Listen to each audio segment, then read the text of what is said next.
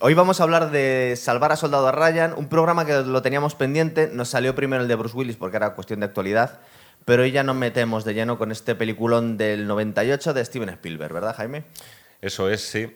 La... No lo sé, yo os diría que si tuviéramos que hacer un top del, del cine bélico, no sé en qué puesto pondría al Soldado Ryan, pero entre las cinco mejores películas que yo he visto de guerra, sin duda sin duda. Y luego, si queréis, explicamos el porqué de la importancia de esta película también. Y por qué se nos muestra, después de haber visto Apocalypse Now, por ejemplo, que quizá era y sigue siendo la cumbre un poco, no sé si del cine bélico, porque habría que hablar qué es el cine bélico, pero sí el cine con guerra dentro. Sí.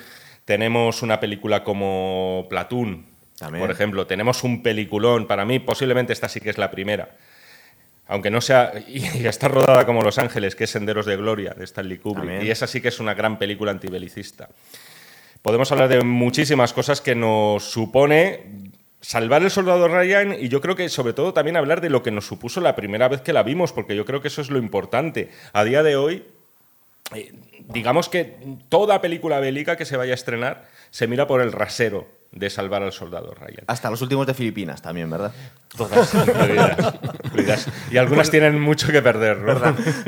¿Cuál, fue la impresión que tuvisteis cuando, cuando visteis? Estamos hablando de soldado Ryan, ¿no? no sí, los últimos de Filipinas. Sí, eh, Eso viene después. Yo es que creo que a todos nos queda la escena del desembarco de Omaha, ¿verdad? Que es que ha cambiado la historia del cine. Es que Porque luego, de hecho, estaba, estaba viendo algunos comentarios que ha hecho gente que decían que, que a la hora de rodar la película querían hacer, mm, para que no bajara mucho el el rollo que lleva la película, que la batalla final tenía que por lo menos ser similar o que de alguna forma, pero yo creo que lo que nos ha quedado a todos es el desembarco en Normandía. Para mí los primeros 20 minutos eh, son los que de algún modo reconfiguran lo que es el cine bélico a partir de entonces. Es decir, se va a exigir eso a, una película. a partir del año 98, todos los todos esos momentos que ya habíamos visto muchas veces en el cine, algunos maravillosos, insisto, ¿eh? porque parece que se le echa de menos a una película como Apocalypse Now, eh, con todos sus helicópteros Jaime hacer un programa de Apocalypse Now, es que creo que es una película también que da, igual o más juego que esta, ¿eh? eso también es verdad. Pues para otro día. Pero que la grandeza de esos primeros 20 minutos, y nos pasó muchísimos cuando la fuimos a ver al cine, también depende de qué edad tuvieras, ¿no? Yo, por aquel entonces ya era una persona, no voy a decir madura, pero con, bueno, ya con cierto criterio, tendría 18, 19 años. con la edad aquí? No, no, para nada. Estoy, estoy haciendo una confesión terrible y es que era ya mayor de edad cuando vi una película estrenada hace 25 años. Pero la sensación que yo tuve es, en esos primeros 20 minutos es la de que no quería estar ahí. Es decir, es la sensación de que me han cogido a mí, me han puesto un casco en la cabeza, me han dado un fusil y me han dado una patada en el culo y diciendo, métete de lleno en el horror. Porque muchos de esos no eran, no eran profesionales en aquel momento. Es que no tenía un ejército profesional en Estados Unidos en aquella época, con lo cual muchos son reclutas. Porque nos ibas a contar, Javi, que te hemos cortado. Hay un tema bastante curioso y es que es la reacción del público. Yo la recuerdo perfectamente cuando la vi. Fui a verla solo, me acuerdo. Eh, la vi en los Renoir de Cuatro Caminos, de hecho, para más, para más, para más precisión. ¿Siguen estando ahí? Y, no, no, han desaparecido. Y me pareció impresionante porque la gente estaba hablando, empieza la película y durante los siguientes 25 minutos no se escucha se absolutamente nada. Y solo cuando ya acaba la escena se oye al público. Y el público lo que se oye es suspirar. O sea, ha terminado. O sea, en conseguir que toda una sala quede en suspenso durante 25 minutos es muy difícil. ¿verdad? Yo recuerdo que cuando yo la vi, yo la vi, no recuerdo qué cine, pero en pantalla grande, cine más así, de, centro comercial, pero con pantalla grande. Tampoco pasa nada, no tenemos que ir todos al Renoir. Y yo recuerdo que hay una escena que se quedan de esta especie de. No recuerdo el nombre que tienen, esta especie como de X de hierro que ponían en las playas. Ah, se llaman, no te lo pierdas, se llaman erizos checos. El erizo checo. Creo que los tienen, creo que luego se han puesto em, expertos militares a analizarlo, no es por romper la magia, pero parece ser que están puestos al revés. Ah. Pero bueno, no, es por, era por el, negativo de las fotografías, ¿no? A lo mejor Hay un momento que están protegidos, por decirlo de alguna manera, detrás de un erizo checo de estos con los balazos, pa, pa, pa, pa, que no, se, no pueden salir. Y yo recuerdo que la sensación que tenía es que yo estaba ahí, o sea, como de que me va a dar me van a meter un balazo en cualquier momento. Era, tremendo aquello. Porque lo que, lo que querían. Eh, bueno, iba a hablar un poco del reparto, pero bueno, seguimos con esto. Eh, lo que querían transmitir es el miedo, ¿verdad? Y, es un poco lo que, lo que os ha comentado Jaime al principio. Dicen, es que no queremos estar ahí. Y también tiene un poco que ver con la composición del ejército de Estados Unidos en aquel momento. Había sido un país tradicionalmente aislacionista, habían tenido la Primera Guerra Mundial y la Segunda Guerra Mundial, mm, hasta que no les bombardean en Pearl Harbor, ellos no tenían muy claro si iban a entrar en guerra, luego podemos decir si iban a entrar o no. pero no tenían un ejército profesional. Entonces, muchos de estos reclutas es gente llevada a, obligados. De hecho, incluso nuestro Tom Hanks, luego nos damos cuenta que nos va hablando toda la película, en plan a qué se dedica este hombre, cuál era su profesión antes de meterse aquí, porque es una auténtica mala bestia, es un, un superhéroe, pero resulta que no era un, soldado profesional y lo vemos en gente que no quería estar ahí, como os comentaba Jaime, ¿verdad? Mm. Yo no sé si, claro, cada vez que vemos una película bélica y vemos a gente sufrir muchísimo en ella, como es en este caso, y no solamente en esos primeros 20 minutos, porque luego tenemos algunas muertes, por ejemplo la del médico de ellos, que es también bastante sobrecogedora. Pero siempre surge la etiqueta de, es que, ah, vale, es una película antibélica. Antibélica porque se está viendo sufrir a la gente. Y yo creo que lejos de eso, no te voy a decir que sea una película probélica, pero en todo caso yo creo que Spielberg sí que quería decirnos que hay guerras que hay que luchar y que merece la pena luchar. Esto de que merezca la pena. Es decir, salvar al soldado Ryan tiene que ser algo que merezca la pena. Dice Tom Hanks en un momento dado.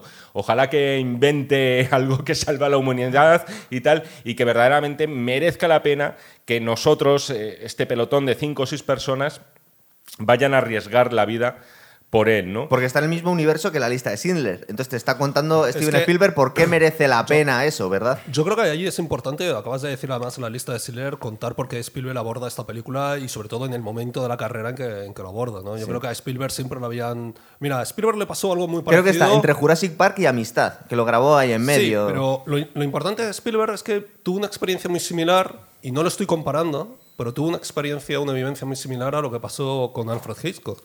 Alfred Hitchcock nadie lo tomaba en serio en Estados Unidos. Tuvo que venir eh, Truffaut y, bueno, otro escrito que de cinema para reivindicar a, Hitchcock como un gran director. lo reivindicamos dentro de una semana nosotros, pero bueno, sí. Pero justo, pero para decir, no, no, aparte de entretener, es un gran director. A Spielberg no le dieron, no le dieron coartada. Y de hecho, esto Jaime lo sabe perfectamente, del nuevo Hollywood, los estudios estaban esperando que cayeran todos los directores. Habían caído todos. Había caído ya Martin Scorsese, había caído Coppola, habían caído todos.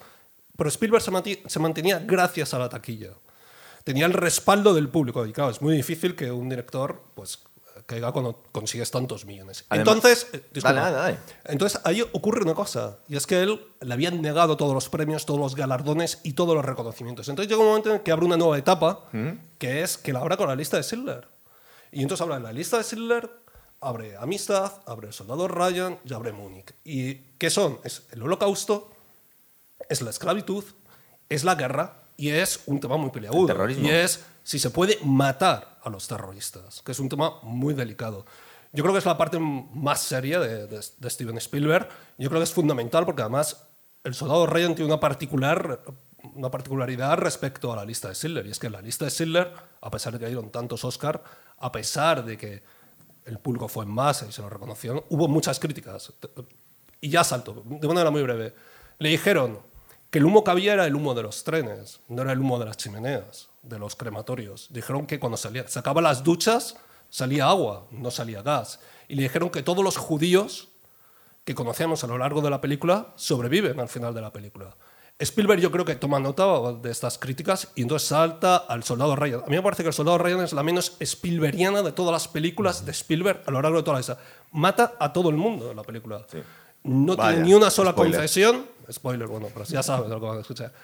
Y no tiene ni una sola concesión. A mí me parece una película brutal. O sea, él se propone mostrar lo que es la guerra y la, y la muestra de una manera cruda y, sin Hubo una crítica que se hizo en su día, yo la recuerdo, la prensa, y era, luego ya no nos llama la atención por lo que se ha hecho después. Eh, es una de las primeras películas que muestra heridas, mutilaciones, o sea, un tipo que, por ejemplo, la metralla le corta la pierna y lo ves en directo. Eso se criticó, o sea, era incluso, no sé si tuvo alguna clasificación, porque no era habitual, a ver, antes la película bélica, el que moría se caía al suelo muerto pero no veías la herida abierta, no veías esa, tanta sangre, por así decirlo. Tuvo crítica de como película demasiado violenta. es que digamos que esta película lo que le llegó al gran público o gente que lo ve de forma un poquito superficial es el realismo que le metió ese, a ese realismo no era habitual hasta entonces. Hasta entonces no habíamos tenido esto. Y aparte, lo que se estaba contando Javi es en la época en la que Steven Spielberg de alguna forma quería hacerse maduro. Ya no estaba haciendo pelis solo de entretenimiento, y que, las, se las hacía más serias. La primera película seria, el, la lista Schindler viene antes que esta. Sí, es del año 83. Claro, entonces pero era como la nueva época, ten, ten en cuenta que rodó la lista de Schindler y Parque Jurásico a la vez, sí. prácticamente. Es decir, él estaba en Polonia rodando sí. y a su vez, de madrugada, lo que hacía era ver el resultado, el copión de lo que se había rodado por otro lado de Parque Jurásico. y entonces y, fueron dos películas montadas a la vez. Una le llenó de prestigio en su día y la otra le llenó de dinero. Y yo creo que también un poquito de prestigio porque Parque Jurásico. Vamos a hablar un poquito. para, para reforzar un poco lo que tú decías, sí hubo un intento anterior, fue el color púrpura, pero no le salió bien. Sí. Es bueno, es de él. Y la hemos sí, además esa, esa tuvo, tuvo, un, no sé si récord, pero vamos, estuvo como más de 10 categorías nominadas. Y no, le no, no, le dieron ni uno, ni siquiera fue en los apartados más técnicos. Este fue, fue el, exitazo de taquilla. Mirar, 70 millones, que ya está bien en aquella época, de presupuesto, pero recaudó casi 500 sí. hasta la fecha. O sea, que, sí, es que, es un, hicieron es un, caja con esto. ¿eh? Es un clásico contemporáneo al final. Y yo creo que cuando Steven Spielberg toma la decisión de hacer una película así, es porque sabe que que al final eso va a crear tendencia. Es decir, Spielberg, claro, cuando elige un tema es muy consciente de que es Spielberg. Claro, pero luego amplía el universo del Soldado Ryan con Band of Brothers Exacto, y con The Pacific, que son criaturas suyas, ¿verdad? Él es eso el, es, sí, el sí. productor o Sí, sí, sí. Y, y, en todo caso, además, y ya no solamente son las películas, y Tom Hanks creo que también estaba metido, eh, por lo menos en Band of Brothers. Bueno, es que sale de, su hijo, me de, parece. Y sí, estaba en labores de producción y tal. Ellos, eh, de repente, bueno, tomaron mucha conciencia a la hora de reivindicar pues a esta gente anónima, ¿no? Que acabó, bueno, pues, liberando Europa, ¿no? Así dicho. Bueno, eso hablamos al final del programa. Si, si era queréis, hablamos, histórico o no al final. Sí, hablamos un, luego. Un, un pero... momento sobre la producción. Eh, sí. Vamos a ver, Steven Spielberg fue la primera vez la primera vez que renunció a unas ganancias. De hecho, lo primero que dijo fue el soldado Ryan probablemente sea un fracaso. ¿Así? Y dijo que cobre todo el mundo, todo el equipo, antes que yo. Y de repente se encontró con un éxito sin paliativos. Una cosa que quería contar yo. Vamos a ver, el reparto es la leche, pero a día de hoy más que otra cosa. Es sí. decir, porque tenemos a Tom Hanks, que era la superestrella al momento. Bueno, es que Tom Hanks siempre ha sido la superestrella al momento. Tenemos a Matt Damon, que ahora es una superestrella, pero justo en el momento del rodaje no lo conocía nadie. De hecho, es muy curioso porque la película empieza con la escena del cementerio. Y es muy guay el abuelete este que se queda aquí llorando delante de la cruz y dice, gente murió por mí y tengo que haber hecho, no sé si he llevado una vida digna o no. Se parece un montón a, a Matt Damon. El tío sí, está súper bien pasa, elegido, a ver, ¿verdad? Yo voy, yo voy, a hacer una pequeña confesión. Yo fui a ver la película al cine.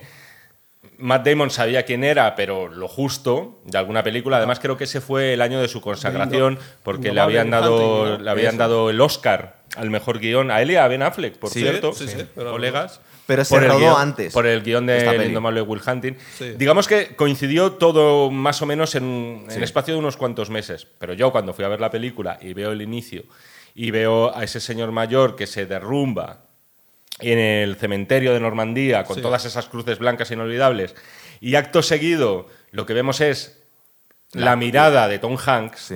Yo pensé, este señor mayor es Tom Hanks. Creo que iba a decir, no, ¿cómo se parece este señor a Matt Damon? Y digo, no. Os, os, pasó a vosotros. no tan sí, yo creo que nos pasó a todos, ¿no? Nos pasó a todos. Lo pasa es que yo, luego es que yo... yo... creo que no la vi en el cine, la debí ver después. Entonces a mí ya me dio la sensación la primera vez que la vi, cómo se parece este tío a Matt Damon, porque ya era famoso Matt Damon. Claro, pues eso puede ser, pero al principio, además yo creo que juega con eso Spielberg. Claro, pero es decir, bueno, él, él, trata un poco de no, jugar al despiste, más que nada para que no sepamos cómo acabó aquella historia. Pero es que ¿no? estaba hablando del reparto y hay mucha gente que se hizo famosa después. Tenemos a Vin Diesel que luego ha sido una estrella eh, de acción. Caparso. Caparso, Caparso. Pero, pero aquí tiene una, eh, está totalmente desconocido en el sentido que, que, que, hace este tío, este héroe de acción, que aquí estaba fuerte, pero no tan fuerte. Eh, nos cuesta, o que venía rapado, es decir, es su, es su identidad, pero, es que, pero nos es costaba es que Vin Diesel ¿verdad? es un actor de. O sea, al final es un tío que ha hecho sus. Eh, ha estado en escuelas de arte dramático y tal. Hmm. Es que, claro. Cuenta cómo sal, saltó a la fama, porque rodó un corto muy, muy, muy chulo en su momento, ¿verdad? Que se llama Multiface o algo. Hizo un corto muy guay. Yo sé, yo sé que el estrellato a él, sí. si no que nos corrija alguien, que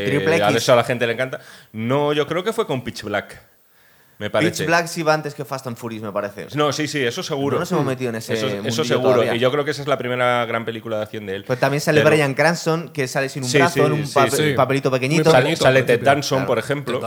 Pero bueno, Ted Danson ya le conocíamos de Pero, por ejemplo, claro. sale Pero, Paul, Paul Giamatti, Paul Giamatti es, que también sale en una mini secuencia. Y es verdad que en este caso en Que sale gordito ya, también. Es, pues, siempre ha estado igual ese hombre. o sea, yo lo he visto en películas anteriores. Yo creo que aquí lo que hace Spielberg es recoger una tradición norteamericana de toda la vida. Que es recoger eh, una gran estrella y rodearla de grandísimos secundarios. Eso sí. lo vemos. Pero todos, 12, todos, los secundarios hacen todo. estrellas después. Sí, sí, pero todos estos. Mira 12 del patíbulo, mira los siete magníficos. Uf, pero, no eran famosos en aquella época eso, ese reparto. Luego salta, por ejemplo, Charles Bronson luego salta, estaba en Los Siete Magníficos, que por cierto, Charles Bronson muere con Vin Diesel por ayudar a, por ayudar a una niña. Pero por ejemplo, no sé, o sea, es un es un muy buen reparto. Esto me, ha recordado un poco cuando el otro día hablábamos de Depredador y de cómo los secundarios pueden resultar inolvidables con un par de pinceladas. Por ejemplo, tenemos también el personaje Tom Sizemore, mola un montón, porque es un tío además que tiene una mirada. Pero este está toda la película, es un secundario secundario. Sí, sí, sí. El personaje de eh, Rayban, me parece que se llama, que es eh, Edward, Barnes, que digamos que es el más díscolo del grupo. El personaje de Caparso que muere por salvar a una niña. En una secuencia, por cierto, que yo estoy seguro que, vamos, es que además la he visto hace poco, que Spielberg tuvo muy en cuenta la chaqueta metálica. es que es prácticamente calcado lo mismo. Ves a un soldado y ves la ejecución a cámara lenta prácticamente y claro, es de una impotencia terrible. Es que yo creo que ahí en esa escena yo creo que está la chaqueta metálica y luego yo creo que en el Soldado Ryan luego lo que tiene bastante interesante, lo que es bastante interesante es que la última parte sí que tiene que ver con los siete magníficos, o sea, de, repente esa, hay una hay una a preparar todo tipo de trampas para Luego hablamos de eso, pero eh, y tiene mucho también del cine de un poco pues un poco de lo, del viejo cine del oeste de, John Ford y de, y de Howard Hawks y de Sam Peckinpah, toda esa comunión masculina que se da entre tíos que saben que van a morir y dicen, pero si vamos a morir, vamos a hacer una buena obra, como decía Elliot Ness. bueno, luego hablaremos de la vamos a sí, pero, vamos a ir un poco en el momento histórico. Oye, una cosa. Dime. Eh, yo creo que, o sea, momentos, no sé, ¿eh? pero es que al final el desembarco de Normandía, al final, y hablo del que nos da Spielberg, nos deja cuatro o cinco imágenes que es que no es imposible que se te borren. El tío buscando su brazo. Sí, pero sí iba a contar luego el desembarco, pero iba a contar un poco el. ah, yo pensé que ya íbamos a hablar de la película. Vamos a hablar primero de. Vamos a ver, eh, desde un punto de vista histórico, Em, los aliados, siempre se ha dicho que los vencedores eh, cuentan el, son los que cuentan la historia. la historia la escriben los vencedores, decían en Breakheart. Entonces, em, de alguna forma, en el cine occidental nos han dado una importancia a los aliados, no digamos ya en, el, en la huida en Dunkirk, pero que han quedado un poco como los que ganaron la Segunda Guerra Mundial cuando y les han quitado un poco de importancia a los, rusos. los aliados son todos. Bueno, sí, los aliados, digamos los, Estados aliados, Unidos. Estados Unidos y, Inglaterra y un poquito del ejército francés, luego había polacos y tal.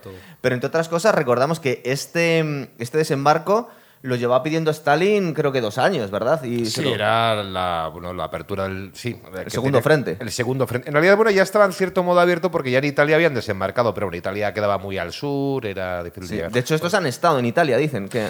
Eh, bueno, antes decía lo del ejército profesional. Eh, creo que el ejército americano se fue bregando poco a poco. Hubo varios desembarcos previos. El, el primero fue Marruecos.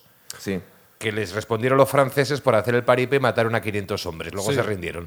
Eh, luego el desembarco en Italia, que fue también bastante desastroso. Eh, luego en Anzio, ahí les dieron duro los alemanes. Entonces ya los americanos habían, y también los británicos, habían acumulado algo de experiencia en desembarcos de estos anfibios, que eran muy arriesgados. Sin Sicilia no hubiera sido posible normalmente. Evidentemente, era eso. Entonces, bueno, pues era la apertura, claro. En este caso, Normandía, bueno, la zona norte de Francia, claro, desde ahí estás ya realmente muy cerca del norte de Francia, de París y del Rin. Estás hablando de unos pocos cientos de kilómetros. Era ya, pues, acosar totalmente al. los alemanes no se esperaban, parece ser que les liaron un poco con la contrainteligencia, porque no se esperaban. De hecho, Rommel era el encargado de la defensa en aquel momento y estaba de vacaciones. Parece, que Rommel estaba, Rommel era el más convencido de que iba a ser en Normandía. Hmm. El paso de Calais, que es el más estrecho, era imposible desembarcar ahí porque es que aquí estaba ultra fortificado, no había manera de acercarse. Entonces Rommel hizo una. el famoso muro atlántico, este alemán, que había fortificado una chapuza luego. Es decir, había muchas, había muchas fortificaciones en la zona de Calais, pero claro, había sido a lo largo de toda la costa francesa, que es enorme, hasta el Vidasoa, pues bueno, muchas veces había unas trincheras, unos búnkeres. Y ya Rommel le mosqueó bastante Normandía, porque empezó a hacer cábalas y dices, ¿yo dónde desembarcaría? Si no, pues, pues por Normandía. Porque está relativamente cerca, y dices, no vas a desembarcar en Burdeos o en Biarritz, que estás a 800 kilómetros de París. Y bueno, pues ya empezó, mandó reforzarlo. Las tropas alemanas en Normandía eran bastante, eran o reclutas nuevos en gran medida y luego reservistas. No era, luego tenía una cantidad de divisiones que te mueres eh, armadísimas en el sur de Francia, que no pintaba nada, pero bueno. Y lo que tuvo claro Rommel y le dijo a Hitler es que el desembarco iban a ser las primeras 24 horas. En las primeras 24 horas había que echarlos al mar a los aliados. Si pasaban 24 horas y tomaban cabeza de playa, no, no, movieron tanques, ¿verdad? En algún momento tuvieron un retraso a la hora de tirar las divisiones Panzer y eso parece ser que Bueno, hubo mucha contrainteligencia porque efectivamente ahí hubo un espía español, el famoso Garbo, creo que se llamaba, que, era, que estaba. Hizo un montaje con el ejército este que eran con hinchables para hacer creer al alto mando alemán y a Hitler, no todos explicaron, pero Hitler sí, de que, el que de Normandía era una distracción que en realidad el desembarco de verdad iba a ser por Calais. No todos explicaron. Rommel, cuando le cuentan lo que están desembarcando y lanzando, dice, este es el desembarco de verdad. O sea, el otro no es... ¿Por qué los, los, aliados que tenían todas las de ganar en este momento, porque tenían la mayoría del ejército alemán estaba en el frente este, em, habían tenido muchos años, un par de años para prepararlo, porque lo pidieron el 42 Stalin y tarda hasta el 44 eh, es el desembarco. Luego han probado, como nos comentaba Jorge, el desembarco en Sicilia. Recordar que, que, Churchill estaba traumatizado por el desembarco fallido de la Primera Guerra Mundial de Galípoli. Lo vemos en todas las, en todas las biografías que hacen de él, que de hecho él era el que más reticente era de, de, hacer el desembarco, le daba muchísimo miedo. Hmm. Y, esta, este desembarco en la playa de Omaha parece ser que fue de las pocas playas que, se le atragantaron a los aliados. Otras fue casi un, paseo, ¿verdad? No fue en todas bueno, en las de, sí, las de los americanos fueron las más duras. El desembarco. Era porque realmente la defensa alemana estaba en la línea de costa, prácticamente, en las playas y demás. Luego hubo otras, eh, la de Caen, por ejemplo, que desembarcaron los británicos, pues casi desembarcaron sin mucha oposición. El problema es que la oposición alemana estaba luego en la ciudad de Caen, que se, ahí estuvieron como dos meses pegando tiros. Y, y esto no viene, no viene a, quitar un poco eh, valor a esta fantasmada que tenía Hitler que estaba amagando con, tener asustados a los, a los, a, los ingleses porque les iba. Y luego nos dimos cuenta que era imposible la operación. Si Lyon jamás iba a poder eh, invadir eh, Inglaterra porque no tenía los medios. De hecho, los aliados, que, perdón, sobre todo Estados Unidos, que tenía todos los medios posibles, se tiraron dos años preparando la invasión y en algunos sitios les costó. Porque fue un tema logístico tremendo. Primero hubo que llevar. El Reino Unido hizo como de macro portaaviones, por así decirlo. Entonces hubo que llevar eh, no sé cuántos hombres. Llegaron a tener un millón de hombres los americanos. La logística para alimentar a esa población, el armamento, el equipamiento. Pues, pues, casi dos años de preparación. O sea, los alemanes jamás habrían eh, eh, invadido Inglaterra, en realidad no, tenían ni, ni, armada, casi. O sea, no tenían, el, pues, no tenían barcos, prácticamente. Bueno, es que no fue una cosa tampoco de grandes barcos. Eh, el desembarco en Normandía fueron, bueno, cargueros, luego las famosas lanchas de desembarco. Que vemos aquí. Y ahora es donde Que además utilizaron lanchas de verdad, por lo visto, en la película. O sea, de, las de, la época. Eso es. Luego pusieron los acorazados por detrás pegando cañonazos, pero tampoco pintaban gran cosa realmente. Y luego la aviación, claro. Y lo que vemos en un desembarco es lo importante que es eh, la defensa es decir, que con un nido de ametralladoras, que es básicamente uno o dos nidos de ametralladoras, el, la escabichina que puedes hacer, ¿verdad? Pero hay que tener en cuenta, que tener en cuenta lo que era el frente, eh, la parte de la parte de Francia. Y yo creo que el soldado Ryan refleja muy bien no solamente el desembarco, sino los días posteriores. El desembarco en Normandía, al final, lo que mueren en toda la operación son más o menos alrededor de 10.000 hombres, ¿vale? Y desembarcan alrededor de 132.000 hombres a lo largo de Normandía. Pero pierden un poco menos de un 10%. Sí, pierden muy poco. Y en Omaha se calcula que mueren alrededor de 2.500 soldados. ¿Qué, es lo que ocurre? Y eso me acuerdo yo que un día hablando con Anthony Beaver, que era historiador, dice, la mayoría de la gente piensa que el desembarco de Normandía lo peor fue el primer día. Y no. Lo que vino después. Lo fue lo que vino después. ¿Por qué? Porque en Francia era el retiro para, para las eh, unidades quemadas del frente oriental. Y por eso había tantas unidades Panzer y por, eso tanto, había tantos soldados alemanes fogueados. Con experiencia, Con experiencia. Entonces eso es lo que les llevan directamente al día siguiente, que es lo que encontramos en el combate final, a las, a las, a las unidades americanas. El único momento en que en el frente occidental el número de bajas está igualado al, número de bajas alemán fue en, justo en esos dos días siguientes, tres días siguientes, porque se encontraron con unidades muy fogueadas que estaban allí de descanso y se encontraron con la invasión. Pero volviendo un poco a la película, claro, sí, ahora quería volver a la película, que quería contar los antecedentes una cosa que antes. porque antes hemos mencionado las películas bélicas que había y a mí me parece importante subrayar el gran hallazgo que hace el soldado Ryan. Hay dos mitos en la Segunda Guerra Mundial cuando nos referimos al frente occidental. El primero de ellos es la resistencia francesa. Se tiene que crear, De Gaulle lo impulsa precisamente porque Francia cae en muy pocas semanas, luego se forma el régimen de Vichy y luego está el colaboracionismo francés. A ver cómo borras tú todo eso del pasado. Entonces se crea el mito de la resistencia francesa que existió, fue importante, pero, ¿no? pero no fue tan fundamental. Y el otro mito es el desembarco de Normandía. El desembarco de Normandía nunca ha sido desacreditado. Fue el gran éxito de Occidente, el gran éxito norteamericano. Hasta que y aquí hay un libro que probablemente él conoce, que es un, un libro de Max Hastings llamado Overlord, que salía en la década de los 80, que, que, empieza a preguntarse qué es lo que pasó eh, realmente en Normandía. Y descubre que en la playa Omaha hubo una verdadera masacre. O sea, caen 2.500 tipos, o sea, la primera, la primera oleada. Y eso es lo que recoge Spielberg. Y por eso cuando se habla de, de, por ejemplo, hablábamos del cine bélico, dices, bueno, es que Spielberg no solamente te cuenta lo que es una guerra, porque te la cuenta tal cual. Mira, antes mencionábamos Apocalipsis Now, que para mí es una de las grandes películas bélicas, pero yo no creo que nadie se crea que Vietnam sea Apocalipsis Now. No. De hecho, eh, yo he visto programas de, gente, veteranos de Vietnam analizándolo y dice, bueno, esto es una cosa muy, no tenía, muy psicotrópica casi. Es, que tiene esa vocación más experimental también la película. ¿eh? Claro, y es otra historia. de meterte casi como en un circo muchas veces. Pero lo que, está, estábamos pendientes, vamos a hablar de la escena esta ya. Claro, entonces, si vamos a hablar de eso, Soldado Ryan desmitifica un mito, que a mí me parece, valga la redundancia, me, parece bastante importante. Y luego te muestra la guerra como era. Y además te la muestra la guerra y acabo, ¿vale? Yo os doy paso. En la, porque no me, he enrollado, me he enrollado, me he enrollado, en la Segunda Guerra Mundial, porque ¿cuántas películas desacreditan la Segunda Guerra Mundial? Sería muy interesante verla. Porque las hay de la Primera Guerra Mundial y las hay de Vietnam, pero de la Segunda Guerra Mundial. Lo que no hemos visto es gente que le quite importancia. Jaime, las conoce. Y son desde el punto de vista alemán a Stalingrado. claro, lo que quería hablar al final, pero eso, lo dejamos para el final del programa.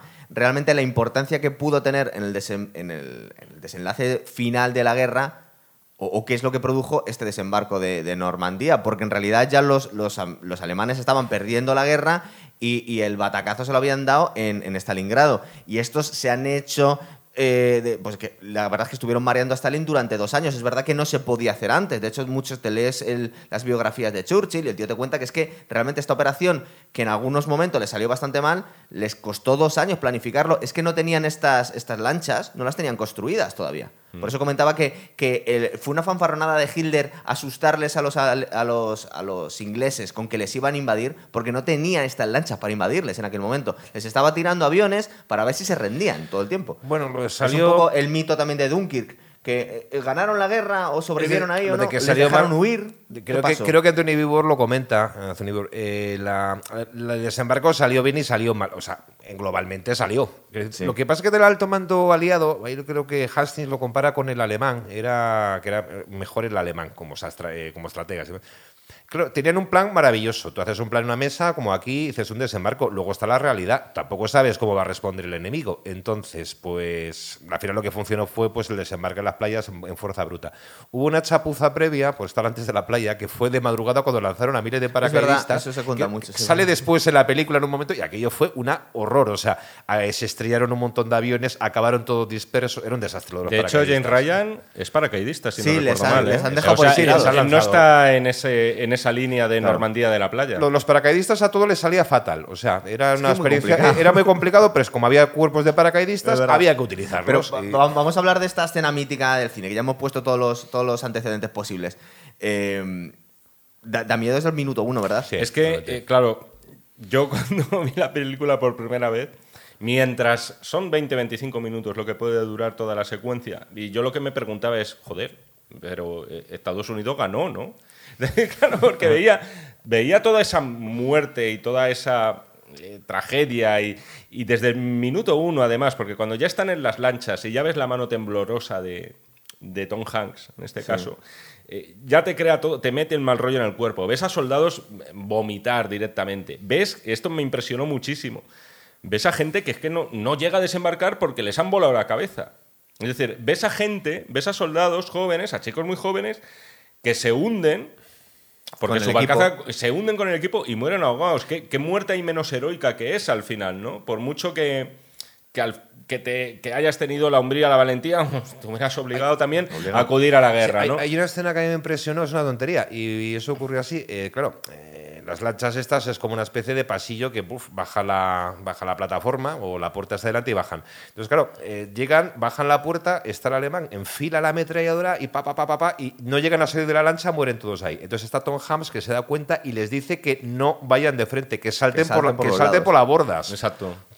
Lo hace, lo hace muy bien Spielberg ahí porque además se abre, la, se abre la lancha y ves que de repente empiezan a morir soldados, no entiendes muy bien, se salta y de repente Spielberg cambia el plano y te muestra lo que está sucediendo. Y claro, es que te das cuenta perfectamente que desde los búnkeres los niños de ametralladora encañonan las lanchas y mueren uno detrás de Cuando Eisenhower le dice a los soldados que se aparten unos de otros, le dice, vais a tener la necesidad de juntaros con vuestros compañeros, no, no, apartaros unos de otros porque, dice, juntos os van a pegar un tiro. Hay una, hacer. Hay una anécdota muy curiosa y es que los, en los buques y en Inglaterra dijeron, bueno, vais a un desembarco, vais a morir muchos, vamos a portarnos bien con ¿Se vosotros. No, pero se sabía, ¿no? Ah, entonces les dieron, les, dieron, una grandísima cena. Es verdad, sí. Les dieron una gran cena. Eso, claro. es por lo que aparece de la lancha vomitando. Porque la mitad de los soldados llegaban vomitando de la. Además, esto en a punto no poder hacerlo por mal tiempo. Había una ventana de buen tiempo y entonces creo que tuvieron muy mala mar en el canal. O sea, los barcos moviéndose arriba abajo y los pobres. bueno, de, hecho, eh, lo que se conoce el día de que fue un 6 de junio, en principio iba a ser el 5, al parecer. Sí. precisamente tuvieron que hacer un balance porque el día anterior, y esto nos lo muestra muy bien la otra peli, la otra gran peli del desembarco, que es el día más largo. Hmm. Eh, el día anterior fue horrible de temporal, no se podía. Y entonces tenían que hacer un balance entre que no lloviera mares, pero por otro lado que el nivel de la marea también fuera el óptimo para poder, para poder desembarcar en, buenas condiciones de visibilidad, etcétera. A mí lo que me sobrecogió es eso. Lo primero de todo, es decir, ver a gente morir sin llegar a pisar la playa. Eso sí que es algo que yo lo personal no había visto. Es decir, no, había visto ves a gente morir en combate, habíamos visto muchas veces, pero con cierta con cierta gloria, vamos a decir. Tampoco tan gore en, superproducciones, ¿eh? Esto está, y, no, y no tan gore, porque luego, ya te digo, hay según qué planos que se te quedan grabados. O sea, yo no esperaba ver en una película de Spielberg a un tío buscando su brazo, por ejemplo. Y luego esos momentos también de. O ver a un tío destripado. No lo había contado Rambo, pero no lo habíamos visto. Y todavía vivo, ¿no? y, además viendo a los soldados, una cosa que me llama mucho la atención también, que es que los soldados muchos llamaban a sus madres cuando morían. Es casi como una especie, lo han, contado es, como una especie de, sentimiento eh, cerval, ¿no? O sea, como una cosa ya. Sí, sí, sí, directamente. No se acuerdan de su padre, no se acuerdan de su novia, que seguro que todos la tenían, ¿no? Y comportamientos tontos por el terror que al final te lleva a hacer cosas incoherentes. Yo me estaba acordando de esa escena que hemos hablado muchas veces aquí, de la escena del abrigo del padrino, que al final que está haciendo este tonto que está que se quiere llevar su abrigo cuando les están acribillando a todos. Y aquí vemos a veces que si bajas el volumen, lo has visto muchas veces la peli y te distancias un poco, le ves hacer unas tonterías, que están arrastrando un tío mutilado y le cae una granada y se lleva menos trozo de soldado porque va desapareciendo cosas. Eso, es una brutalidad también. claro. Pero hay dos cosas que son muy crueles en la película y es que Tom Hanks eh, salva a dos tipos, intenta salvar a dos tipos en las playas de, de Omaha y los dos mueren. Uno es que lo coge, que se está ahogando y lo saca y nada más sacarlo le meten un tiro, lo cual está muerto. Y la otra es que encuentra herido, va arrastrando, le cae un bus y se, acabó. lo, revienta. Vemos incluso toquecitos de humor cuando llega el tío que, le, acordaros cuando le pegan un tiro del casco y luego se lo quita y le vuelven a pegar otro, casco, eh, otro tiro y, la crueldad con el enemigo, incluso eh, traumatizados, enloquecidos, cuando sacan a los alemanes de las trincheras con el lanzallamas y salen los alemanes ardiendo y va uno a disparar, ese remato y dice, no, no, no, dejad, que, se quemen. dejad que se quemen. Que y el, rollo con los prisioneros, aquí vamos a tener una moraleja al final de la película, es decir, casi no toman prisioneros. Sí, pero por ejemplo, incluso, cuando toman prisioneros es peor. Incluso en eso Spielberg es honesto, ¿eh? porque ves directamente cómo al final acaban matando, digo, en este primer tercio inicial, a un prisionero a sangre fría. unos cuantos, creo. Unos cuantos, ¿eh? Unos cuantos, como le vacilan, tal, ¿qué, qué, qué? Pa, tiro, ¿no? A gente que está desarmada y tal, ¿no? Perdiendo también. Es decir, que, que, al final la guerra, este sentido del honor y tal, cuando se está metido en este fregado, es, en fin. Es justo lo que yo creo que Jaime acaba de dar con la clave, ¿no? Y es ¿Ah, que es una película contra el heroísmo. vamos, contra el heroísmo, no hay triunfalismo posible en la guerra. Eh, lo desmitifica totalmente, la valentía, el honor, todo eso pero te, sale, caro. ¿no? En esos primeros 25 minutos. No, no, y después también, ¿no? Mm, yo creo que al final... La película se abre con una bandera de Estados Unidos. Esto ya es algo que a, determinado público le puede llamar al rechazo. Hmm. Y la película se cierra también con una bandera de Estados Unidos.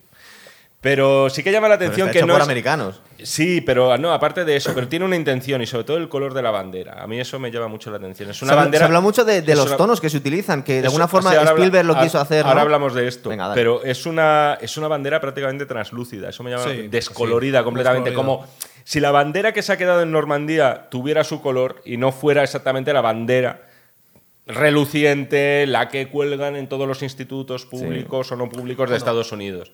Y en este caso, no, decía Gonzalo también, yo creo que la película, aparte, podemos hablar de su violencia, podemos hablar del estilo en lo que está rodado, porque tampoco era un estilo que Spielberg se hubiera prodigado, es reporterismo de guerra prácticamente lo que está haciendo Spielberg, con cámara al hombro, moviéndola muchísimo, con mucha confusión, prácticamente se podría pensar que, Spielberg era un Robert Capa de la vida, y estaba ahí metido. y, estaba metido. Sí. además yo creo que las fotos de Robert Capa, las que sobrevivieron, fueron de inspiración para la película, pero también me parece que la película crea estilo en lo que es la textura, en el look visual, porque me da la impresión, ¿eh? yo no se lo he leído nunca, pero me da la impresión de que si Spielberg no hubiera ya rodado en blanco y negro la lista de Schindler, esta sí que la habría hecho en blanco y negro. Y yo creo que por no repetirse, lo que hizo... Pero habría perdido muchísimo realismo. Pero ya, pero la intención que tenía, y concretamente el operador que contó, que es Janusz Kaminski, era decir, vale, no la vamos a hacer en blanco y negro, pero vamos a desaturar el color lo más los posible. Los colores son un poco sepia. El color es muy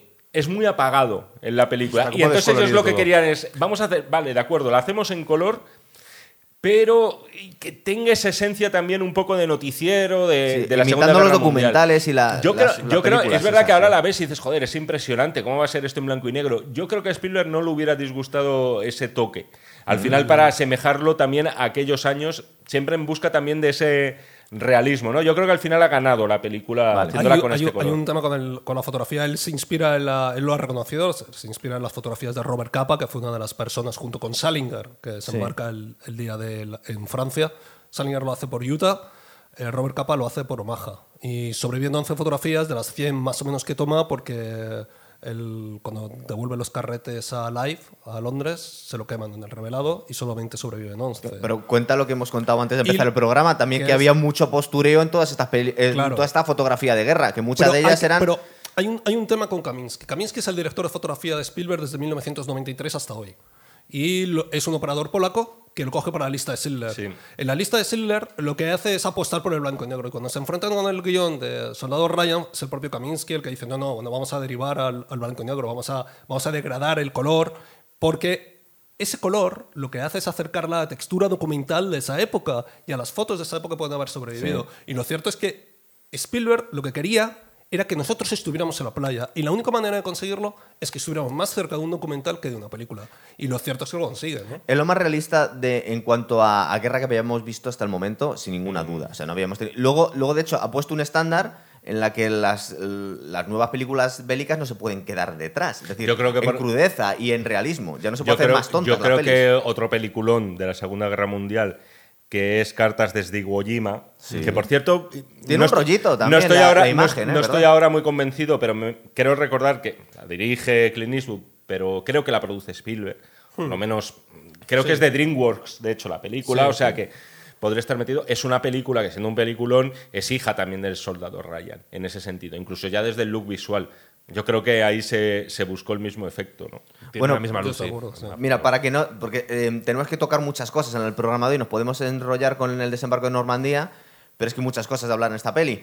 El dilema moral que vemos en toda la película es una cuestión que yo la veo bastante diabólico, es decir, eh, digamos que la premisa de la película es que han matado a tres hermanos y no quieren que muera un cuarto, por puras razones de marketing. Luego te puedes preguntar eh, si en aquel momento el control que tenía el Estado americano sobre los medios de comunicación eh, podrían haber censurado la noticia o haberla metido por debajo, pero el caso es que por, cuestiones de puro marketing y de, y de la moral del, país, no querían que murieran los cuatro hermanos de una misma familia. Entonces encargan a un grupo de, de soldados que las acaban de pasar putas con perdón, eh, a la hora de, hacer el desembarco, que se vayan a hacer una misión, no sabemos si suicida, pero muy complicada y sin ningún sentido para salvar a una sola persona de toda la gente que está muriendo por cuestión de, imagen, ¿verdad? Bueno, sí, lo que pasa es que esta historia, no sé si se basa en una historia vagamente real o cuenta la familia Nyland se llama. Y los hermanos Sullivan también. Y luego, había una, historia de la guerra de secesión que aparece en la película cuando manda el general la carta y dice, le cito las palabras de Lincoln a la madre, que lo ha Es decir, lo cita. Eh, también es un poco una metáfora de si merece la, o sea, si es justificable el sacrificio por una causa siempre superior. En este caso, el, propio, el propio desembarco. ¿Merece hacer esto, esta violencia, esta mandar a estos chicos a morir de esta manera por algo. Claro, que en realidad eh, eh, lo, nos preguntar incluso por la utilidad de salvar la vida a este tío y que mueran unos cuantos, el, eh, que se pierdan recursos que se podían destinar a otras cosas. Y de hecho vemos eh, una imagen que creo que es el, general Marshall, ¿verdad? Que está muy bien caracterizado, parece él, de verdad. Lo que en el fondo suele utilizar para plantear la pregunta general, que es la, si esto en general mereció la pena hacerlo o había que hacerlo. Lo mismo que Porque lo que se pregunta al principio de la película, este abuelete delante de la cruz, en plan de, eh, mi vida ha sido suficiente suficientemente digna para merecer el sacrificio de toda esta gente. Y en realidad lo que nos estamos dando cuenta es que, mm, perdona, tu vida, hombre, nos alegramos que hayas vivido y tal, pero en realidad era una cuestión de imagen. Simplemente el ejército americano no quería eh, perder cuatro vidas de cuatro hermanos mm, en el principio. Estoy hablando, estoy hablando, un poco de memoria, pero me parece que en el caso este que de los hermanos Sullivan, que estos sí que eran en la Segunda Guerra Mundial.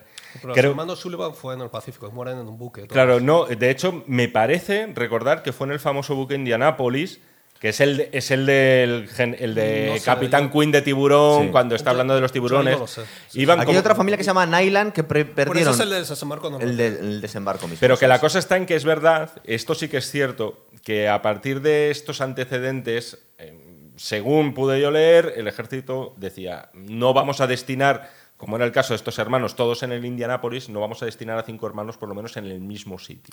Es decir, no en, no, en no en, la misma unidad, etc. Eso, los británicos lo hacían desde la Primera Guerra Mundial. La Primera Guerra Al Mundial principio, se cuenta, incluso separaban, o sea, reclutas del mismo barrio, procuraban que no fuesen todos los del mismo barrio al mismo batallón. Pero eso lo, lo podemos imaginar que tiene sentido en una democracia eh, que, aunque controlen un poco el flujo de información, informan al público. Pero, por ejemplo, estamos viendo ahora la guerra de Ucrania, eh, si han caído cinco o seis hermanos rusos, nadie se va a enterar hasta dentro de muchos meses. Es decir, eh, los estados autoritarios, y no nos podemos imaginar, en la, Unión Soviética tenían mucho control sobre qué información le llegaba al pueblo, ¿verdad? Entonces, ¿hasta qué punto tenía sentido salvar a este tío? Es decir, ¿el pueblo se iba a enterar realmente iba a afectar al transcurso de la guerra que se enterasen que habían muerto cuatro hermanos aquí. Yo no creo que sea solamente eso, es cuestión de hasta qué punto tú tienes una, una lucha, cualquier lucha tiene derecho a dejar una familia sin descendencia. Hay una, pero ¿cuántas familias se han quedado sin descendencia? Hay una, hay bueno, ahí está el dilema, ¿no? Aquí hay una de las... De las la gente que dirá que sí o la gente que... Aquí hay una que, por cierto, me acaba de decir Javi que no era el Indianapolis, era el Juno. El Indianapolis es el de, el de tiburón. Es el, es el que contaba tiburón. en este caso es algo parecido porque además también murieron pasto de los tiburones, etc. los que no ahogados.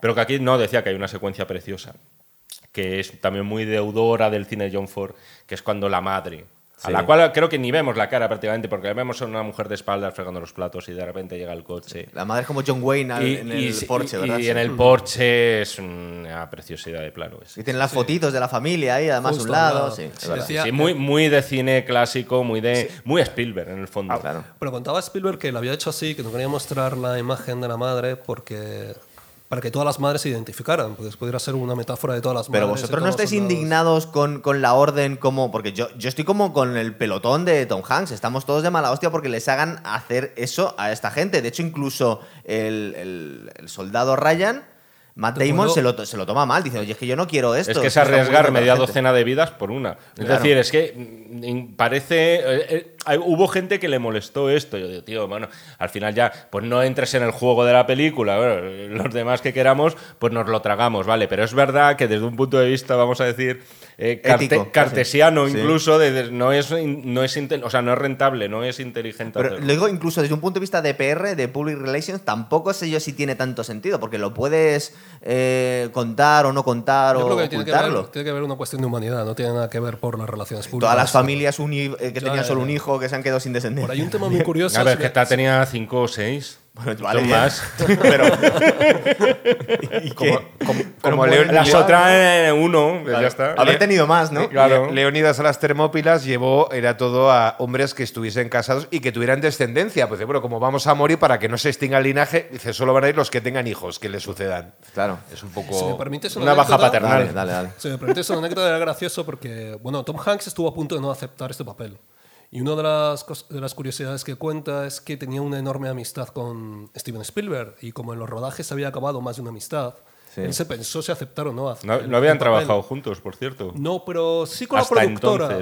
pero sí con las productoras. Sí, bueno, y, él había y Tom Hanks había trabajado con CMX, que era pupilo de. Yo lo que me imaginaba es que Tom Hanks siempre había tenido hasta entonces una imagen de un tío muy familiar, un cine muy para todos los públicos, y aquí hacía de un auténtico Rambo que luego de alguna forma hace un personaje no parecido, pero digo, es un Terminator parecido en Camino a la Perdición, me parece, pero no le solemos ver matando a gente y siendo tan eficiente, o sea, una especie de, héroe de acción, ¿verdad? Más que el Rambo es un oficial, que creo, creo que intuyes que es de la, res, o de la Reserva o de la Guardia Nacional, pero bueno, movilizado. Pues se le da muy bien matar a la gente, Bueno, pero déjame acabar un segundito de esto, porque era muy gracioso y es que por lo visto tuvieron una preparación todos los actores bastante dura. Menos Tom Hanks. No, estuvieron todos juntos, menos ¿sabes quién? Matt Damon. Matt Damon lo apartaron. Ah, bueno, verdad, eso sí es cierto. Y es, para que le tomaran un poco de resentimiento a la hora de. a la hora de. Porque era manía, porque no se ha pasado muy de yo, yo, lo que he escuchado es que Tom Hanks no se le hizo tan duro esta, pues esta formación porque ya lo había hecho para Forrest Gump. bueno, es que fue el mismo preparador de Forrest Gump. Ah, es verdad, joder, tenía escenas bélicas en Forrest Gump, sí. es cierto. Sí, sí, un poco de... Con el teniente Dan. Luego nos enteraremos que es maestro de escuela, creo, porque los hombres tienen una apuesta... A... es que cuando lo hago yo no se queja nadie. lo de, la, famosa, lo de la famosa porra. pero, es interesante que yo creo que una de las críticas que se hace en la película, porque yo creo que la película, insisto, no es una película antibélica, es una película sobre que algunas guerras y en concreto había que lucharlas y sufrirlas. Pero sí que redunda todo el rato el tema de la despersonalización de los soldados, de los soldados que nadie va a acabar recordando y que estuvieron allí.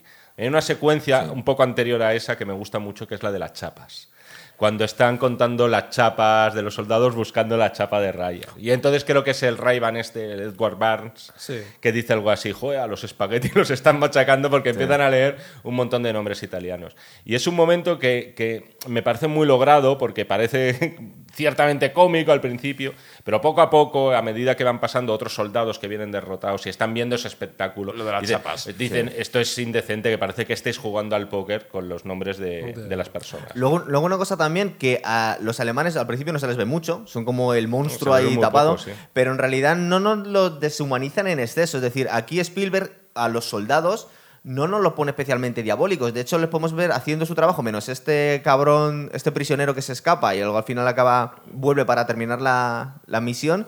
Eh, no les estamos viendo hacer barbaridades distintas que los aliados. Simplemente son el enemigo, ¿verdad? de hecho, le vemos cobrar casi más que a los otros. bueno, yo sí creo que es una película antibélica y la demostración fue precisamente que a lo largo de toda la película, lo único que estás viendo es el sinsentido que tiene la guerra.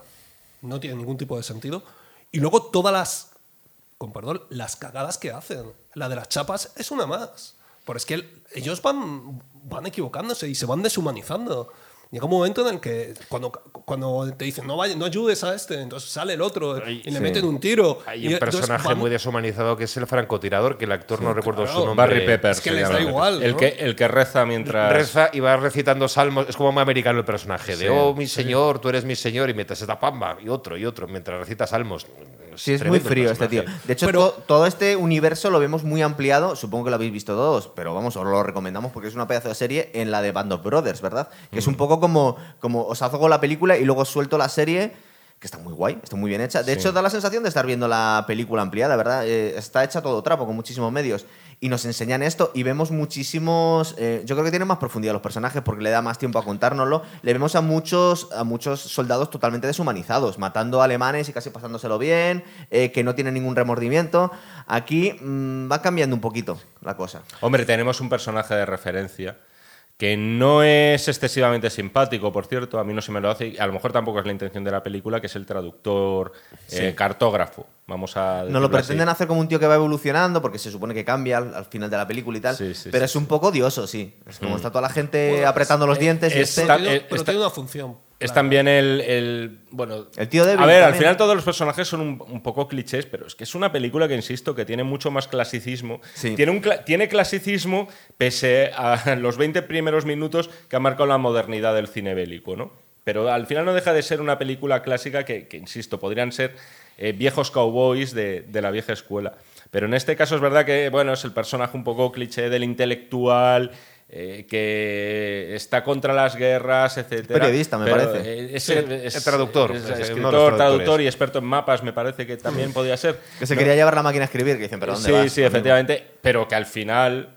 Mm, y yo por eso, Javi, tengo mis reservas. Yo no me atrevo a decir que esta es una película antibélica cuando al final el personaje hace ese giro. Además, conociendo a Spielberg, está justificando esta guerra para luego evitarlo de la lista de Schindler. Es decir, es que podía, podía ser el mismo universo. sí, claro, por eso te digo. Yo creo que una cosa es mostrar que la, que la guerra es confusión, es caos, es que es confusión. Los personajes, este, me corrigieron una vez, no sé si es pelotón, escuadrón, unidad, no, lo sé muy bien exactamente.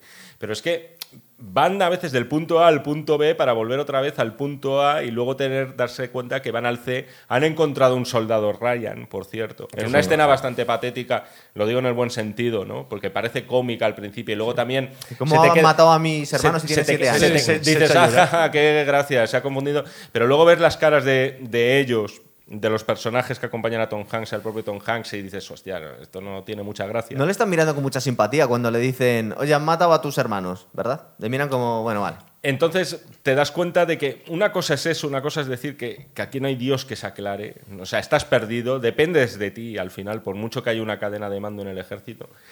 Pero no deslegitima nada de lo que vemos en la película y de lo que hacen los soldados. Hmm. es, la sensación que me da.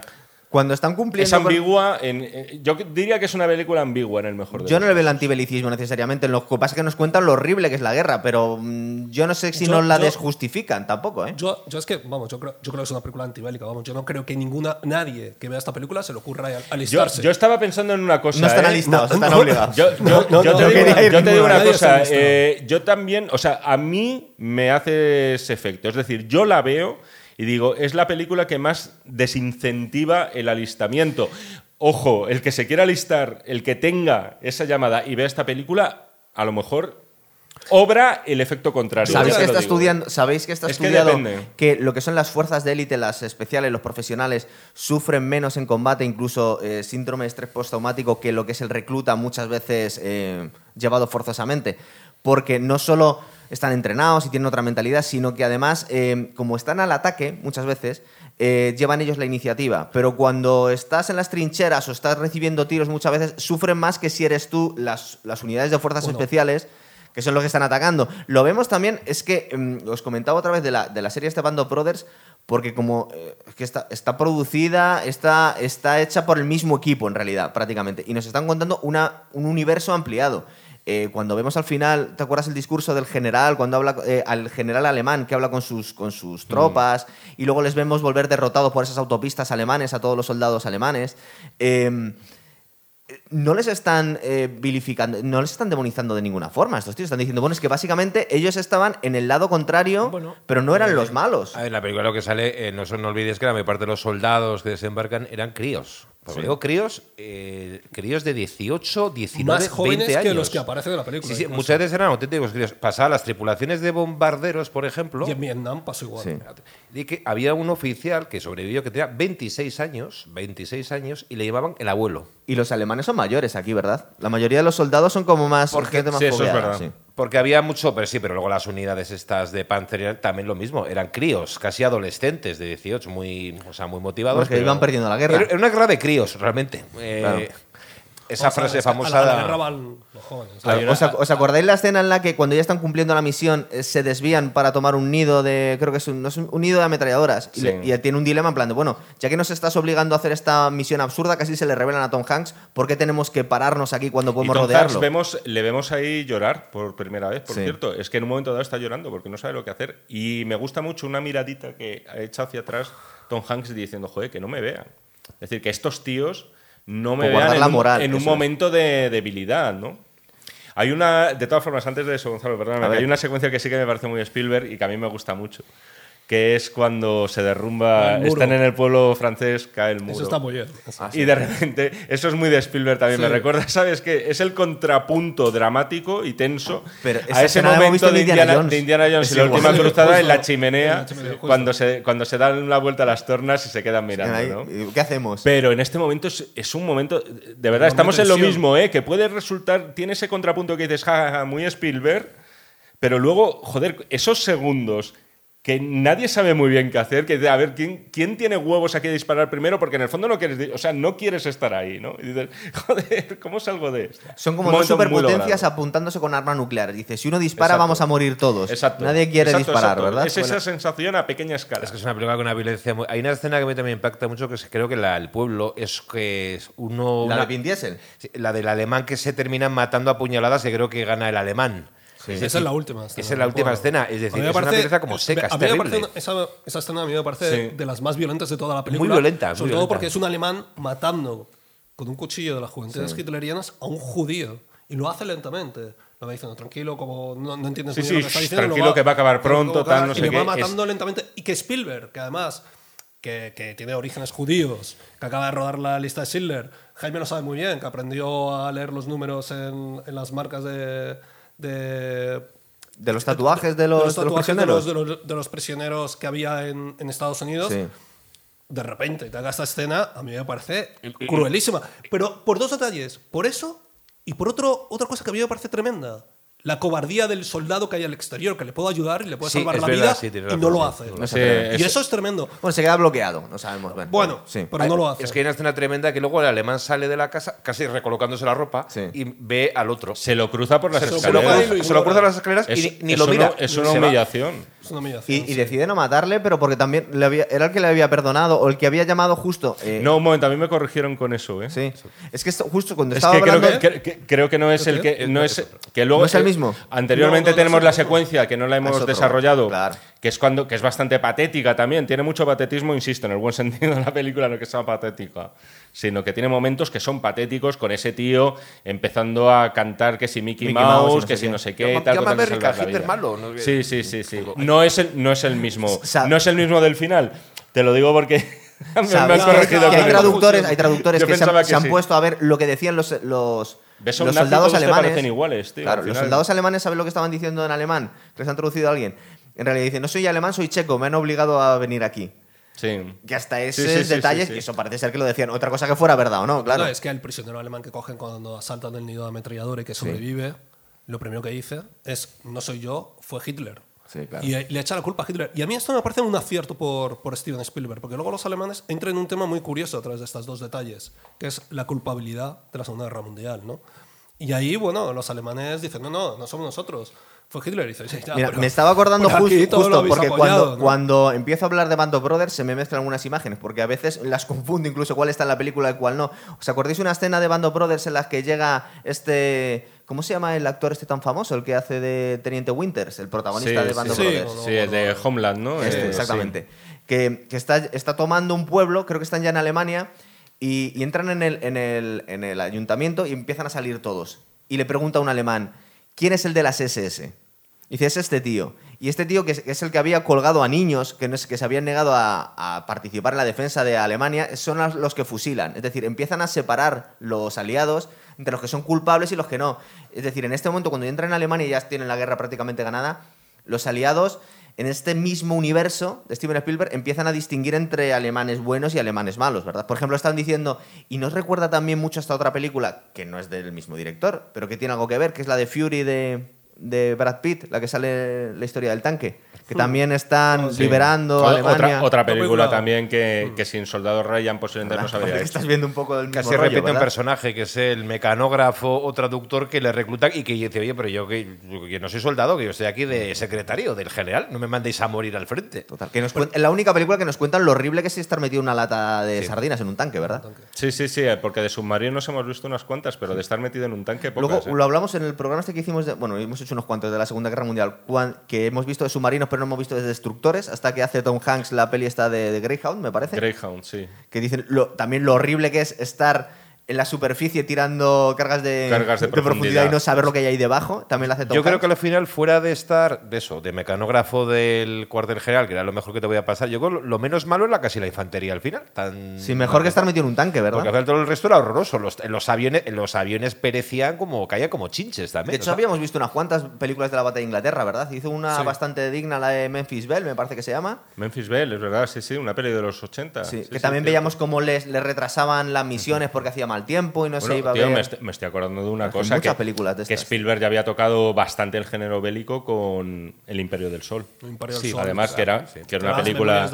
Sí, sí, sí, la era bueno basada vagamente en lo que era en lo que era su infancia. Y luego la otra serie que no la hemos mencionado es, es menor, pero está bien también la de The Pacific. De Pacific no la he visto. Yo no la he visto tampoco. Está... No está mal, pero... es mejor ver. Yo prefiero ver Band of Brothers otra vez.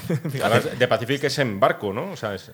No, no, son los de desembarcos de. o sea, pero quiero decir, la, acción eh, no suele ser en. en... Desembarco y en, las, y en las islas, vale, vale, los japoneses. Pero seguramente luego, cuando hemos visto las pelis de Clint Eastwood, pues las han superado un poquito. Otra virtud que de la película es que, eh, por ejemplo, eh, claro, no te cuenta la batalla de Normandía, que fueron varios meses al final, se empataron ahí un montón de tiempo. Entonces, entonces es, una, batalla, o sea, no tiene estructura. La película van por ahí, unas unidades por aquí, que era así, realmente, porque luego lo que siguió después fueron dos meses de microcombates por toda la península de Normandía, mm, sin que hubiese un avance. Pero nos cuentan, en Band of Brothers nos cuentan el momento en la, en la batalla de las Árdenas en las que los americanos por, primera vez en toda la Segunda Guerra Mundial eh, experimentan la derrota. Es verdad que unos poquitos días, pero de repente dicen, creíamos que estos estaban derrotados, eh, Battle of the Bulge, me parece que lo llaman, dicen, de repente, coño, nos están dando para el pelo los alemanes. Porque mm, de alguna forma los americanos cuando entran en el desembarco ya la Segunda Guerra Mundial está un poquito ganada. O sea, no se han llevado los golpes que se han llevado los ingleses o los rusos. Creo que lo eh, esto el historiador Anthony Vivor lo comenta en Normandía fue una batalla como poco brillante, o sea, fue luego una especie de batalla como miserable, como sórdida, o sea, una sucesión de combates. Los alemanes eran muy hábiles en eh, reorganizar la gente que huía y volver a hacer como contraofensivas. Contraataques, eso es. Y entonces el problema dice, como se empeñó el alto mando alemán, sin hacer caso a Rommel, que además Rommel enseguida lo, eh, tuvo un accidente, lo quitan del medio y demás. Y dices, bueno, el problema es que el ejército alemán de campaña de Occidente, que eran las mejores tropas que le quedaban de refresco, fue pulverizado lentamente. O sea, fueron esos dos meses, fue la pulverización del último ejército alemán que quedaba decente fue por pulverización lenta, no fue como una cosa de grandes movimientos. y lo, que utilizó Hitler, el último estertor este que tuvo en la batalla de las Ardenas, al final eso ya lo que quedaba de... lo que, los restos que le quedaban. Fue una contraofensiva que hicieron y además ahí luego hay... La peor batalla es la batalla de Urgen, que precisamente estuvo, estuvo Salinger y de hecho salió muy tocado Salinger de allí y de hecho el motivo por el que dicen que el escritor Luego se recluyen en unos bosques, es que eran unos bosques muy parecidos a los que se combatió entonces. ¿Pero estás hablando de esta batalla? Es, justo es en las Ardenas, un poco, no es en Normandía. Pues ahí se, hay, un, hay una batalla que es una de las peores de toda la Segunda Guerra Mundial. Lo que pasó en, en, en, las Ardenas es que los envuelven, les pillan de sorpresa y los libera Patton. Pero vamos, ya tenía, ya tenía perdida la guerra claro. en aquel momento. De hecho, es curioso cómo los americanos eh, eh, experimentan, de hecho lo dicen en la, en la, serie, dicen, es que no me gusta retroceder. Dicen que es la primera vez que tienen que retroceder. Hasta ahora, hasta este momento habían ido avanzando poquito a poco. Fue una campaña de ejecución no demasiado brillante, según los historiadores. Luego además tuvieron un problema muy grave de logística. Ese, según se alejaban de los puertos, abastecer a toda esa masa de gente. Además, el soldado norteamericano, eso sí, estaba había que alimentarlo bien. Estaba menos dispuesto a pasar penalidades que el soviético, no, era, era otro. Entonces el problema es que los puertos habían quedado inutilizados en Francia. Los alemanes eh, habían arrasado Cherburg, o sea, eran inutilizables. Entonces, hasta que no lograron controlar eh, Amberes, y limpiarlo, que fue casi hasta noviembre, no tuvieron garantizado un abastecimiento que les, pidiera, eh, les, les permitiera avanzar sobre Alemania. Pero también la experiencia de combate, ¿verdad? Porque los alemanes llevan en guerra muchísimos años ya los rusos a base de golpes han ido aprendiendo y los americanos es la primera vez que ponen el pie en tierra ahora Creo que hay un historiador, ese Hastings, que dice que normalmente la oficialidad media alemana era mucho mejor pero decía por la tradición un poco militar prusiana. Ah, el, soldado normalmente, o sea, el oficial estadounidense, como británico, era mucho, era mucho más ordenancista. Entonces yo tengo unas órdenes que cumplir. Luego las órdenes no salen porque el gran teórico de la guerra de prusiano, von Clausewitz, había dicho que eh, algo así como que los planes militares se hacen, pero nunca salen como uno los eh, ha previsto. Entonces, bueno, pues como no funciona, que me manden órdenes nuevas otra vez. En cambio, eh, la tradición alemana, a pesar de que los tenemos como gente que era muy obediente, el oficial medio tenía mucha más libertad en el campo de batalla. Es decir, eh, tanto Rommel como Guderian en la batalla de Francia hicieron lo que quisieron. en la tradición alemana militar, de origen prusiano, era que las órdenes pueden ser reinterpretadas por los oficiales medios en el campo de batalla si lo consideran oportuno. Entonces, si se da una situación nueva, pues entonces eso pues la batalla de Normandía. Salían en desbandada alemanes, llegaba un coronel, te juntaba varios eh, regimientos, lo que quedaba ellos, y te montaba una contraofensiva. Claro. En ese sentido, los eran como mucho más rígidos los eh, oficiales eh, aliados. Más eficientes. Eh, antes de la batalla final y de los. Porque tenemos. Eh, ahora, durante toda la película. Eh, es que he visto mucha gente que lo ha resumido en plan de dos grandes batallas y un dilema moral durante el resto de la película. La que les vemos discutiendo, ¿verdad? Sobre si deben hacer esto o no. Y van cayendo como moscas. ¿Verdad que no, bueno, no lo habíamos dejado, lo hemos contado por encima, pero el dilema que tiene Vin Diesel cuando quiere rescatar a esta niña, ¿verdad? Que dicen los padres que se la lleven le están diciendo todo, no, no, no la podemos llevar, pero además es una cosa un poco absurda. ¿Sabe usted dónde nos vamos para llevarnos a la niña? Luego la niña empieza a pegar a sus padres cuando se sí, eso, es muy de Spielberg también. Sí, ¿verdad que me has hecho hacer aquí? Ese, toque es muy Es de las pocas escenas que vemos a franceses, los que están siendo liberados. hay, una escena que pasa muchas veces desapercibida, pero también me parece bastante tremenda de confesiones. A mí no me parece que esa parte que la gente denosta tanto, a mí no me parece que sea tan tan negativa. que no, he dicho eso, ¿eh? Que no, haya acción y que no haya. A mí no me parece que sea negativo. Y ahí, cuando están, cuando están justamente descansando en la, iglesia. y están confesándose, y está con Tom Sizemore, que por cierto estuvo todo el metraje de la película haciéndose controles eh, de droga porque estaba saliendo de, una, de, una, de, la drogadicción y Spielberg le dijo, como te salga positivo, como des positivo, te, saco de la película y te sustituyo. Le estoy recordando que se me parece bastante al personaje que hace en Hit, el tío, porque no sé, es que debe ser que se me parece... Bueno, los dos. Aquí, aquí me parece muy, muy ilustrativa todo, todo, lo que, todo lo que van diciendo. Eh, tanto Tom Hanks como Sizemore, ¿no? y, y las confesiones que tienen. Y ahí es donde descubrimos que Tom Hanks está harto de perder hombres. Claro. Porque yo creo que hay una diferencia también respecto a otras películas bélicas, y es aquí el típico cabo, el típico capitán militar que hemos reconocido en todas las películas bélicas, en el fondo es Tom Sizemore. Tiene una frase, corregidme si no es así, es, el típico tú pegado a mi culo como está mi calzoncillo, ¿no? Es el típico lenguaje brusco. Pero aquí, a quien pone enfrente el pelotón o la unidad o lo que sea, es a Tom Hanks, que es un hombre corriente, es un, es un maestro de escuela. Y bastante calmado, ¿eh? Tampoco le va metiendo grandes gritos a esto. Bueno, algunos momentos. No, pero, entonces, claro, dice, ¿qué hago aquí? O sea, ¿qué es esto, no?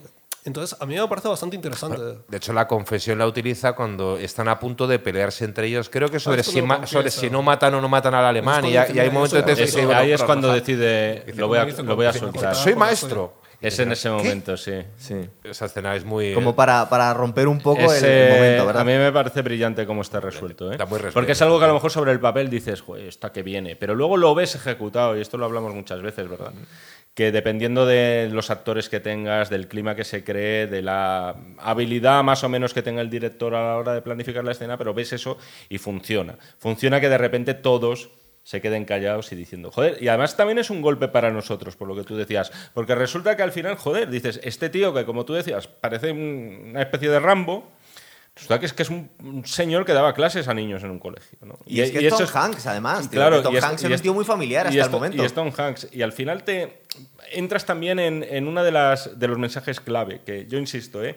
sin ser una película antibelicista, sí que para mí te da un mensaje muy claro y es que la guerra te transforma y te cambia, sobre todo si consigues sobrevivir a ella y ya no eres el mismo desde que empiezas, eh, cuando la acabas, y eso lo vemos con el personaje de, del traductor especialmente. ¿no? Además, te hace plantearte, eh, pues yo te lo planteas, de si yo sería capaz de meterme en este fregado y, o qué haría, bueno, o qué haría yo si me mandan al frente, no, no, tampoco me da para elegir. Eh, llevado. ¿Serías capaz de matar, de dejarte matar? De eso te hace plantearte eso. Hombre, pues lo que vemos es que igual al momento te cuesta mucho matar a otra persona o, te bloqueas por el miedo, pero cuando están matando a gente los tuyos o te das cuenta que si no le matas tú te van a matar a ti, al final acabas disparando. Yo lo que, yo lo que me pregunto es que dices, vale, guay, eras profesor tal, ¿qué instrucción has tenido hasta llegar a lo que te has convertido? unos meses, tiene, que haber, tiene que haber sido una cosa tremenda. se supone que Tom Hanks pertenece a esos soldados que han, que han, reclutado y que vienen ya de África y vienen de Sicilia. Esta en África ya. O no, o no sé, a lo mejor me equivoco porque hace no lo he visto recientemente. No sé si en algún momento a alguien se le escapa que era de la Guardia Nacional. Esta cosa que, no, que es como el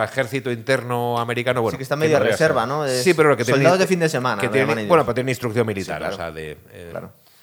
Bueno, pero hay, hay, un tema ahí curioso, ¿no? El, que me parece que está muy encogido. Aquí lo ves en la mano de Tom Hanks, ¿no? Que es el síndrome postraumático. Sí. Está el tío hecho polvo. Hay gente que puede pensar que es Parkinson, no es Parkinson, es el síndrome, es el síndrome postraumático. Y entonces, yo me acuerdo que había un libro, que fue el primer libro que se escribió sobre esto, que era Anatomía del Valor, está escrito por Lord Moran, se escribió en la Primera Guerra Mundial y a partir de ahí se hacen todos los estudios de síndrome postraumático, hasta que llegaron a Vietnam, donde se desarrollaron mucho. Y ahí se demuestra que no hay ningún soldado que, yo no sé cuántos meses eran, que aguante sin tener síndrome postraumático. Es que en aquel momento... Dicen, el valor quiebra. No, pero Puede ser la persona más, más con más valor del mundo, más hecha, más firme, más resolutiva, que al final vas a quebrar. Pero es que en aquel momento no lo sabían, Javi. Ahora, ahora, hoy mismo, eh, hoy en día, las, las fuerzas, sobre todo los, los Estados Unidos, que lo tiene bien aprendido, eh, tienen unos, unos, unas unos rutinas. Entonces, a los tres meses a los soldados les vuelven a mandar para casa. Es decir, porque si no se vuelven completamente locos. Lo que cuentan a veces que hacen entrevistas y juntan veteranos, ya no quedan muchos vivos, pero cogen a gente de la Segunda Guerra Mundial y los, y los ponen en coloquios con, con, veteranos actuales o gente que ha estado en las mm. guerras actuales. Una de las mayores diferencias que hay, y lo cuentan ellos, dicen, es que nosotros estuvimos tres años de guerra vosotros, que seréis todo lo machotes que queráis y tal, pero. Y aparte hay cosas que decían que son más mm, jodidas hoy en día en las guerras actuales, porque son batallas más urbanas en las que no sabes quién es el bueno y quién es el malo. Hoy en día lo sufren más soldados que han ido a Afganistán o a, Irak que los que estuvieron en, la Segunda Guerra Mundial. Pero una cosa que decían que era horrible era que se estaban dos o tres años en la guerra. Hmm. Entonces, porque hoy en día tienen mucho cuidado, aunque estés en la batalla de Ramada, que es el sitio más chungo de Irak, eh, a los tres meses se los llevan. y les dan un descanso a los soldados. Pero ahí en la Segunda Guerra Mundial no. está. Claro, lo que se ve a través de Les funden a todos. por cierto, permíteme una cosa. El único sitio donde no se ha hecho todavía un estudio a 100% sobre el síndrome postraumático es en la Guerra Civil Española. O sea, tenemos huellas en la primera, tenemos en la segunda, tenemos a partir de Corea, Vietnam, todas, pero de la Guerra Civil Española hay poquísimo. Bueno, ¿os sabéis la anécdota esta de, de Patton? Que casi mata a un, a un soldado. Ah, bofetea a un soldado y casi, y casi lo destituyen. Sí, ¿verdad? Porque decía, ¿a ti qué te pasa?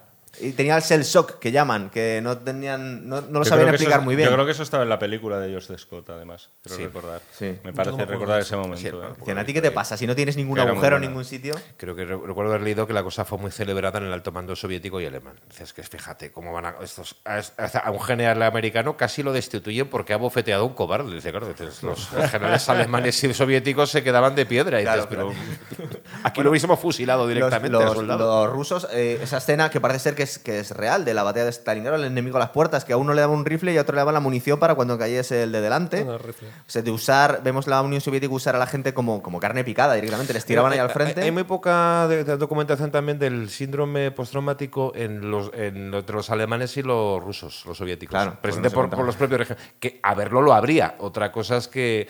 De verdad que el ejército americano una ventaja es que ya si te venías abajo y estabas hecho polvo te quitaban del frente. Sí. Es decir, claro, pero igual que los rusos te mandaban sin armas directamente. Y eh, luego lo que no se ha hablado suficiente, que ahora están saliendo libros que deben estar muy interesantes, de lo que son el abuso de drogas que le metían a los soldados en los alemanes. Es decir, que, les, que básicamente les metían éxtasis o espíritu. sí, sí, se trataba. Eh, recuerdo haber leído que en los últimos meses de la guerra en Alemania, eh, no sé cuánto es la cifra exacta, pero fueron varias decenas de miles de soldados, no solo soldados, y civiles ejecutados por supuesta cobardía. Así. Ah, los últimos meses de la guerra. Era, o sea, pero, pero el drogar a la gente era sobre una cosa bastante típica de los, de, los alemanes. Que... Bueno, creo que en todos los soldados el consumo de, si ya no drogas, como mínimo de alcohol y tabaco, era exagerado. O sea, ah. básicamente era beber como animales y fumar como locos. De hecho, la única manera. Uno de los fallos que tiene la película Pearl Harbor uno. uno de los fallos es que ningún soldado fuma. Ni, Ni uno. Ya ves. Entonces tú dices, perdona, ¿Pero qué es esto, había, Es que es malo para la salud. El, alcohol con más cuidado, pero les daban alcohol todo el que quieras y tabaco era como reservas. Era, era, ilimitado, era, era como la munición. Era la munición. Pero creo, creo que lo del éxtasis fue una, una novedad que introdujeron los alemanes. Pero perdóname, el éxtasis administrado a quién y cómo. Se lo daban a los soldados. Era una a los suyos. A los suyos, a los, otros no. Y Tipo anfetaminas, creo que Con eso sí, que se ha literaturizado más en la guerra de Vietnam. Es decir, siempre ha habido también esa especie de leyenda, creo, no sé si confirmado o no, o alguna vez se ha desclasificado algo, sobre el uso de determinados, bueno, pues eso, tipo speed, cosas así que, que te mantuvieran los sentidos alerta. Pero creo que fue sobre todo la campaña de invasión de Francia, en la primera alemana, pero era porque las unidades alemanas avanzaban tan rápido que es que eran las 24 horas. O sea, que la 24 Entonces se, ponían hasta arriba de las primeras anfetaminas. Que también hay que olvidar que las anfetaminas se vendían hasta entrado los 60 a la farmacia. Bueno, me hemos visto recomendar heroína para la salud dental. Hay, en aquella época. imágenes de soldados alemanes durmiendo cuando han acabado la ofensiva tirados ahí porque están hechos polvo que llevaban no sé cuántos días sin dormir porque habían tomado Bueno, pero a otro nivel, cuando hicimos los programas de los vikingos, también hablamos de los guerreros berserk, que algo se tomaban también. Algo se ponían. setas, por lo menos. Esto, lo que es el, concienciar a las, a las tropas dándoles pues lo que puedes, básicamente. Eh, luego tenemos la batalla final Que aquí esto es un poco más caótico, ¿verdad? Eh, no, es que luego podemos hablar un poco de la importancia que pudo tener eh, a nivel histórico, ¿no? Eh, este, a, nivel, a, nivel, de sonido, la película es. Es que eso me. Digo, no te, estabas hablando tú al principio. Digo, no lo quería decir. No, pero es no lo hemos mencionado. Ganó varios Oscar la peli. creo que Spielberg lo ganó como director, pero no ganó el Oscar a la mejor peli. ¿Sabes, quién metió.? Perdona que te interrumpa, Jaime. ¿Sabes quién metió baza para que ganar la mejor película? Harvey Weinstein por lo visto. Estuvo ahí encezañando para ver si se la podía llevar Shakespeare in Love. La película. Shakespeare in Love. Sí, me parece, sí. no gana Spielberg mejor película, solo Ryan no gana mejor película, porque por lo visto dicen que él hizo una campaña para conseguir. Sí, pero la, conciencia no se les debe quedar muy tranquila porque le dieron el Algún día hablaremos de la política. Pero bueno, que, vamos, que, entiendo, creo, vamos, estoy casi seguro que la película, ahora lo voy a mirar, me voy a equivocar, le debieron premiar en el apartado de efectos de sonido. o sea, es, una, es una, cosa espectacular. de las cosas que más te llaman la atención. Claro, no, es verdad, no habíamos visto la guerra como hasta que nos la mostró Spielberg así, tampoco la habíamos oído así. ¿eh? En la playa hoy es la arena saltando con la bala, casi es como... Y aparte con planos inclinados, está muy guay. es más, es que no, no hay banda sonora en las escenas bélicas de esta película. La hay en otros momentos que, por cierto, es de John Williams, que se pone así en el modo más un poco más patriótico y más sentimental que también maneja muy bien, pero en el desembarco de Normandía ni en la batalla del final, que son los dos platos fuertes de acción, hay ni una sola nota de música. De hecho no tienes no es una banda sonora que luego sonido, que recuerdes, No, no la recuerdas, es que acuerdas, es el sonido, o sea, se nota que se echó la casa por la ventana. yo creo que hay un momento cuando está el pelotón, hay un contraluz y van surgiendo, ahí suena un poquito de música, me parece, ¿eh? Pero la última batalla que está muy bien cuando acaba la batalla, la primera, cuando acaba el desembarco, entonces ya viene, que además es un plano panorámico precioso que al final acaba reflejándose o acaba centrándose en una chapita de un Ryan muerto que está en la playa. es verdad que se supone que es uno de los hermanos, porque luego es que Ryan es un apellido relativamente común también.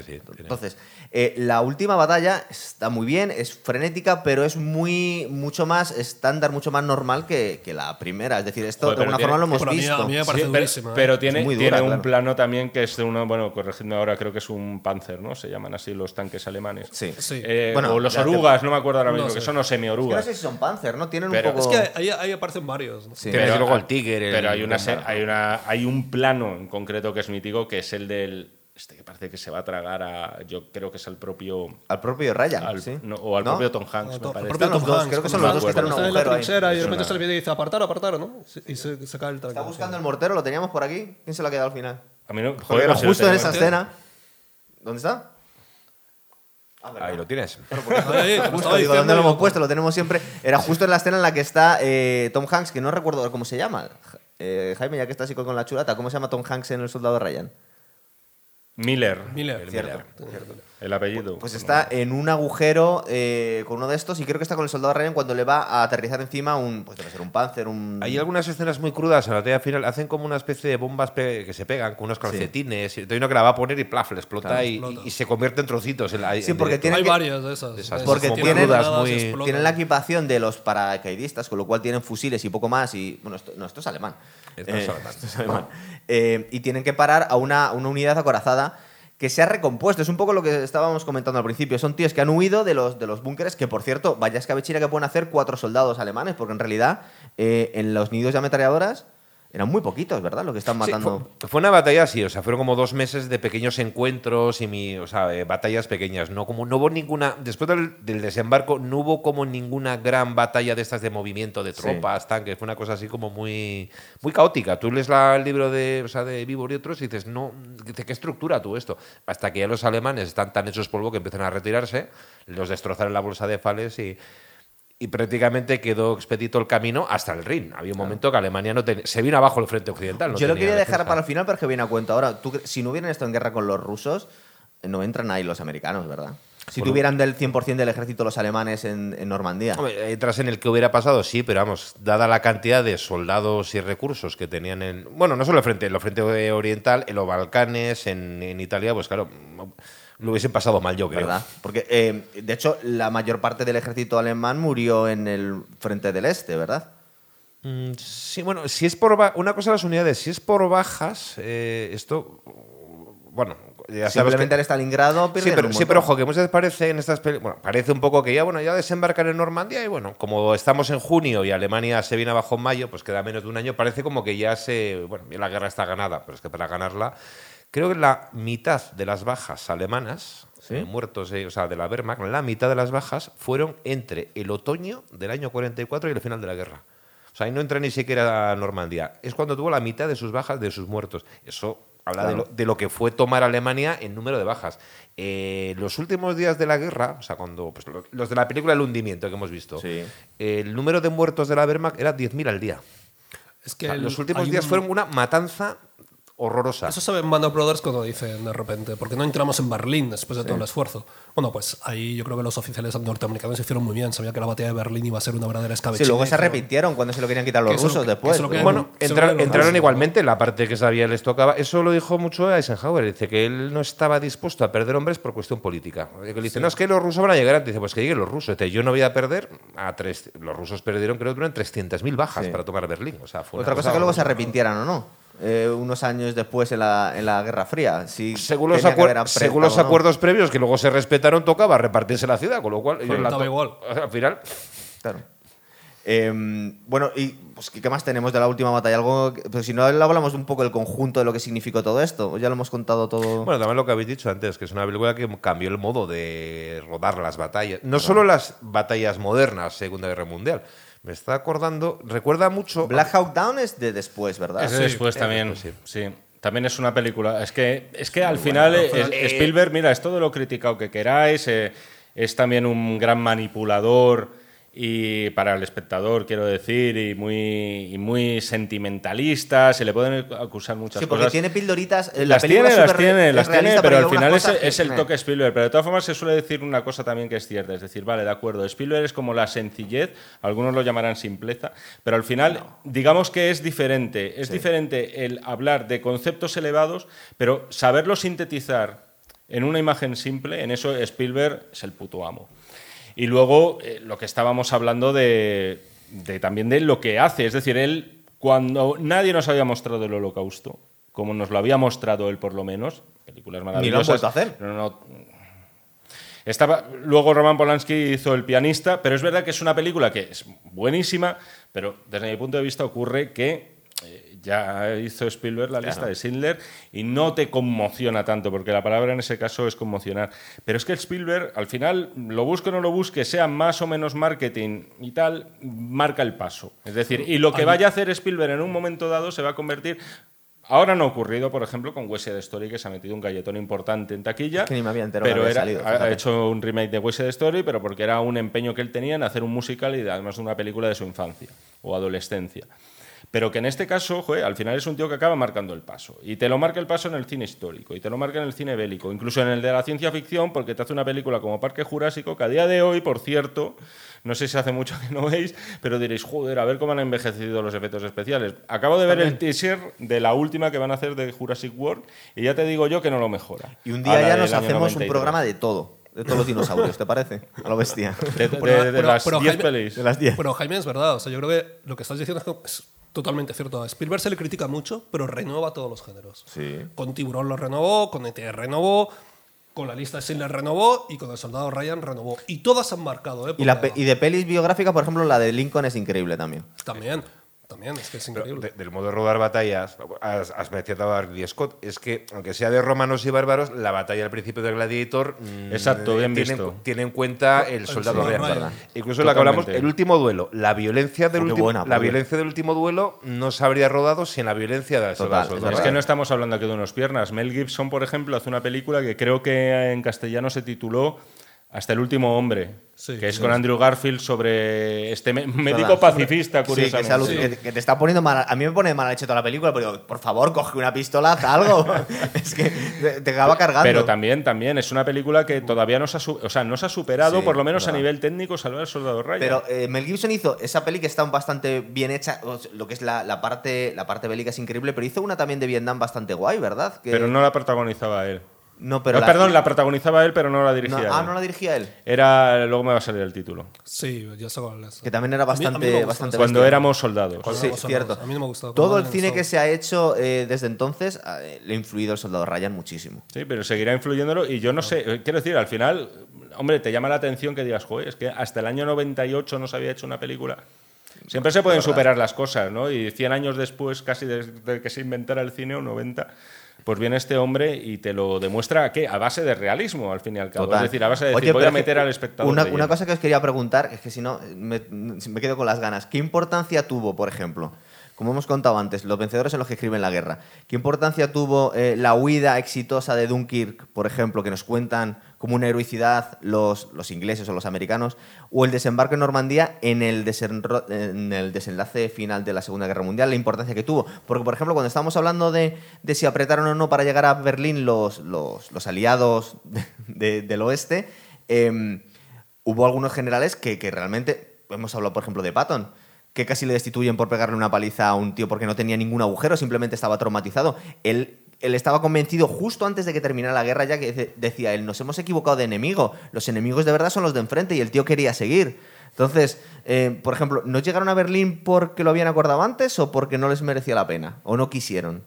Los, aliados. Yo creo que incluso la guerra terminó antes de lo que pensaban. Había planes que hablaban de que iban a aguantar hasta el 46. O sea, claro, aceleró enormemente la guerra. Eh, cuando se, produce Normandía, claro, los alemanes, pues para el final del verano, han perdido toda Francia. O sea, ya prácticamente el frente está en el, es que está en el Rin, ya el frente occidental. Perder Francia no solo se podía, digamos, perder ya no territorio que acercarse a Alemania, era perder los recursos de Francia, perder la salida al Atlántico, eh, a nivel de decir, y Alemania queda ya rodeada y acosada por todos lados. Pero no estaban en huida ya con los rusos directamente. Bueno, pero los rusos todavía están lejos. ¿eh? En el... Es que ahí sí que es cierto que en el verano del 44, eh, mientras que ocurre en Normandía, ¿qué ocurre en el frente oriental? Pues el horror para los alemanes. Fue la operación, creo que fue Bagration, que fue el, ya la gran megaofensiva rusia que prácticamente los echan de la Unión Soviética, quitando algún enclave.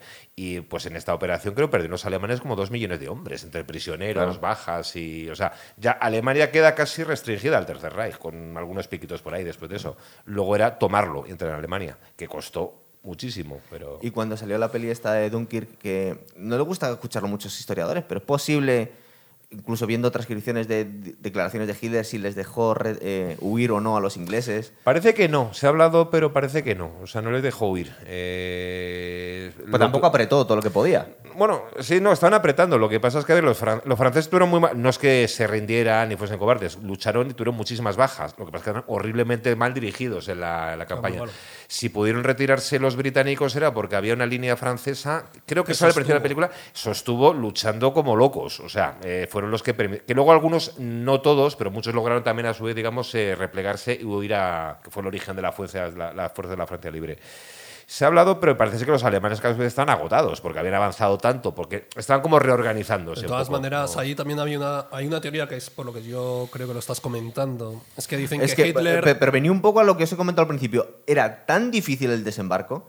Si tuvieran dos años planificándolo, tenían que construir las lanchas y aún así en algunas playas les salió fatal la cosa, los, los, los alemanes jamás podrían haber eh, hecho el desembarco de los ingleses, con lo cual eh, la intención, y lo vemos en la peli esta de Churchill, la que han hecho, que está muy guay, la de Gary Oldman, la de Darkest Tower, que le vemos que, que, que de alguna forma y si ves un poco la historia del momento, Hitler estaba constantemente intentando firmar la paz con el Reino Unido. Sí, el plan era firmar una paz, a mí que me deje en Europa y eso es que se coma su imperio. Pero él, sabía que no podía hacer el desembarco, que la operación León Marino era, era un embuste, es decir, no era verdad, ellos no podían invadir Inglaterra en realidad. Entonces, yo, creo, yo, es que como creo que Dunkerque al final le salió bien a Churchill, consiguió evacuar el ejército. Si hubiera apretado, dicen que lo que pasa es que quería que la Luftwaffe se, se luciera, porque ya había las unidades Y no perder tanques, claro. No perder tanques y que además ya la Panzer lo había hecho muy bien. Y yo creo que ahí comete el error, porque de, porque de hecho está considerado uno de los grandes errores, porque si hubiera apretado, se hubiera ventilado el ejército inglés. ¿Y si se ventila el ejército inglés, se rinden? A lo mejor. eso ya no lo sé. Claro, pues, de- el desembarco depende de lo que tengas detrás. Para desembarcar es relativamente fácil, en realidad. No sé, debido. Es decir, el problema es lo que haya detrás del desembarco. En cuartas de Goyema vimos la estrategia japonesa. Ah, pues que desembarquen. Claro. Que desembarquen. Ningún problema. Dice, luego lo que se van a encontrar cuando salgan de la playa se van a arrepentir de haber Y- desembarcado. Y, y piensa también que la batalla de Inglaterra, uno de los motivos por los que es un fracaso es porque tenían una red de radares que habían desarrollado los británicos y habían pillado Enigma, creo. O sea, es- tenían- no, no es tan fácil. Y aparte O sea, no- iban no es cambiando de objetivo cada mes, porque se frustraban y decían, "Ahora- vamos a ir contra los aeródromos, ahora vamos a ir contra las ciudades. Ahora Enigma no sé si fue justo ahí, pero un poquito más adelante, pero bueno, más tarde, más temprano le, le descifran el código y bueno, y a partir de ahí ya los aliados tienen ventaja, ¿no? Claro. Que tuvieron que siempre una ventaja a los aliados de casi estar sabiendo qué iban a hacer los alemanes, que al contrario no tenían Claro. tanta ventaja. Ahí Se de- notó mucho en la guerra submarina, ¿verdad? Desde que tuvieron Sí. Enigma o dejaron de Claro. tenerlo, cambió la cosa completamente. Sí. Pues yo creo, esta Yo peli... Lo, que- no, lo ver, lo que pasa es que yo sí que quiero decir una cosa, porque lo, estaba dejando un poco de el matiz para el final sobre si la película al final es una película bélica, probélica te o antibelicista. Y yo creo que lo que Spielberg, más que. A mí me parece una película antibelicista. Pero porque es posible que cualquier película realista de la guerra vaya a ser lo que yo creo que. Spielberg trata de marcar. No, no, no te creas, se han hecho muchas películas a favor de la guerra, ¿no? Pero yo creo que hay una. Hay un matiz que quiere marcar Spielberg. porque, Claro, se hace, se hace una película totalmente antibelicista, sin más. Te van a decir, oye, disculpa, la Segunda Guerra Mundial era contra los nazis. Entonces yo creo que lo que él hace, que yo creo que es el matiz, es que lo, lo, lo que intenta es decir, no, vamos a ver, la guerra es esto. Y ahí hace una película antibelicista. Ahora, es que esta guerra no quedaba otra que lucharla. Entonces Eso ya es- no es antibelicista, ¿no? Claro, es que yo no la acabo de... No, no, no. O sea, Bueno, sí. Sí, es a ver, que al final es una, es una cuestión. El problema es, mm, ¿qué haces? ¿Cómo Pero, pero ¿qué, qué- película es belicista Pero yo entonces creo- comparándola con esta? De Rambo hecho 2, por ejemplo. No, Sí. hombre, han hecho muchas películas. Fíjate, toda la- todas las películas que se hicieron en los años 40 en Estados Unidos eran a favor. Hay una Yo- película- Yo, creo que Pero, se o sea, ven las por- películas pero de por no te enseñaban de nada. Vietnam. Claro, pero no te enseñaban nada para Pero, hacer una película de vaqueros. Claro, yo, yo para antibelicismo entiendo una película como Platoon, que son todos bastante miserables. Una película antibeli- Now también. Apocalypse Now también estaría. También me- sería objeto de yo me, debate. ¿eh? yo me quedo Pero- decía- con lo que decías antes, es ambigua la película. O sea, Rey. quiero No decir, a termina Spielberg, de- yo creo a- que, yo creo podemos llegar a una antibelicista. entente De uno en uno, chicos. y decir que eh, a Spielberg nos deja muy claro que las guerras no le gustan, pero que esa no había más huevos que lucharla. Ya está, o sea, es, que es- no- y que esto es lo que hay. Es decir, eh, Claro. esto es lo que había por aquel entonces y que sepáis, y yo creo que también eh, mostrar tanto eh, sufrimiento, dolor y tantas llamadas maternas y, y ser tan explícito con la tragedia y con la sangre, yo creo que más que para decirnos que la guerra es muy mala, es también para poner en su justo valor y, y entrar ahí con un par de narices y decir, oye, que sepáis lo que se coció aquí. Y además es decir, humaniza no salió- un poco al enemigo no- también, sobre no- todo en la serie, pero sobre- también en la película. sobre no, todo no lo que vemos salió- malos malos. O sea, que lo que se hizo aquí no salió gratis. Sí. Eso, es- eso yo, yo creo que es un poco la- las dos aguas. Claro, es lo que yo te contaba al principio. Lo que hace es desmitificar lo que era el gran, el gran mito aliado, que era Omaha. Que fue el desembarco en Normandía, porque ni siquiera en el día más largo se muestra lo que ocurre en Omaha. Se dice O sea, que tienen dificultades para Me está salir, bien decir pero- que eso se tapó, no se contó. No eh, se, cont- se sabía, porque además Max Hastings en el 80 lo, lo revela y además. Pero no con esa crudeza. Pero, o pero sea, no con esta crudeza. Entonces, por primera vez lo ves. Saber se sabía. Lo que pasa es que no lo había contado en el cine con esta manera. Oye, y, y se supone que tenían sus servicios de inteligencia y habían visto más o menos dónde iban a desembarcar. ¿No vieron los, los nidos de ametralladoras o qué se, qué se imaginaban aquí? Sí, No, pero. les falló la artillería. Pero había que tomarlos. o sea, es que al final. Les ¿Tú falló qué la dices en artillería. Normandía? Sí, en, en la playa de Omaha. Es que decir, falló la artillería. La artillería cayó justo detrás. Tenía que haber caído los búnkers. Claro, que había caído los búnkers y cayó justo detrás. Entonces falló y se quedaron todos los búnkers y los niños ametralladoras se quedaron intactos. Ese Aparte- fue el fallo de Omaha. Luego un problema, es que en esto de las guerras dices, bueno, tú puedes desplegar una potencia de fuego inimaginable, ah, pero luego las posiciones hay que tomarlas una a una con infantería. Y eso. Lo vemos mucho en las cartas de Iwo Jima. Directamente se meten en, en toda la roca. Están ahí esperando.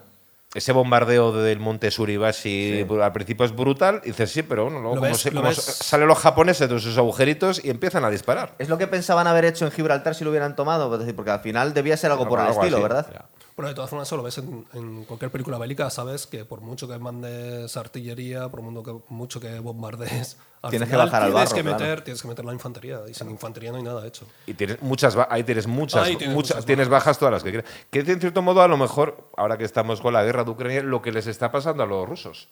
Despliegan mucho bombardeo, mucho no sé qué, mucho no sé cuántos, pero claro, cuando mandas a la infantería a tomar posiciones, es ahí, sobre todo si tú eres el de, digamos, haces la, no, haces la, ofensiva y entonces se defiende, el número de bajas que tienes, pues es igual inasumible. Pero es que dicen que, que, es tradición militar rusa tirar mucha artillería, que les mola mucho. pero luego mandaban, pero luego había que mandar, hay que mandar a la infantería. en verdad. Eh, yo creo que lo hemos ventilado la película, ¿no, pues chicos? Yo creo Vamos a ir pensando para el próximo, ¿vale? Venga, hasta otra. Chao.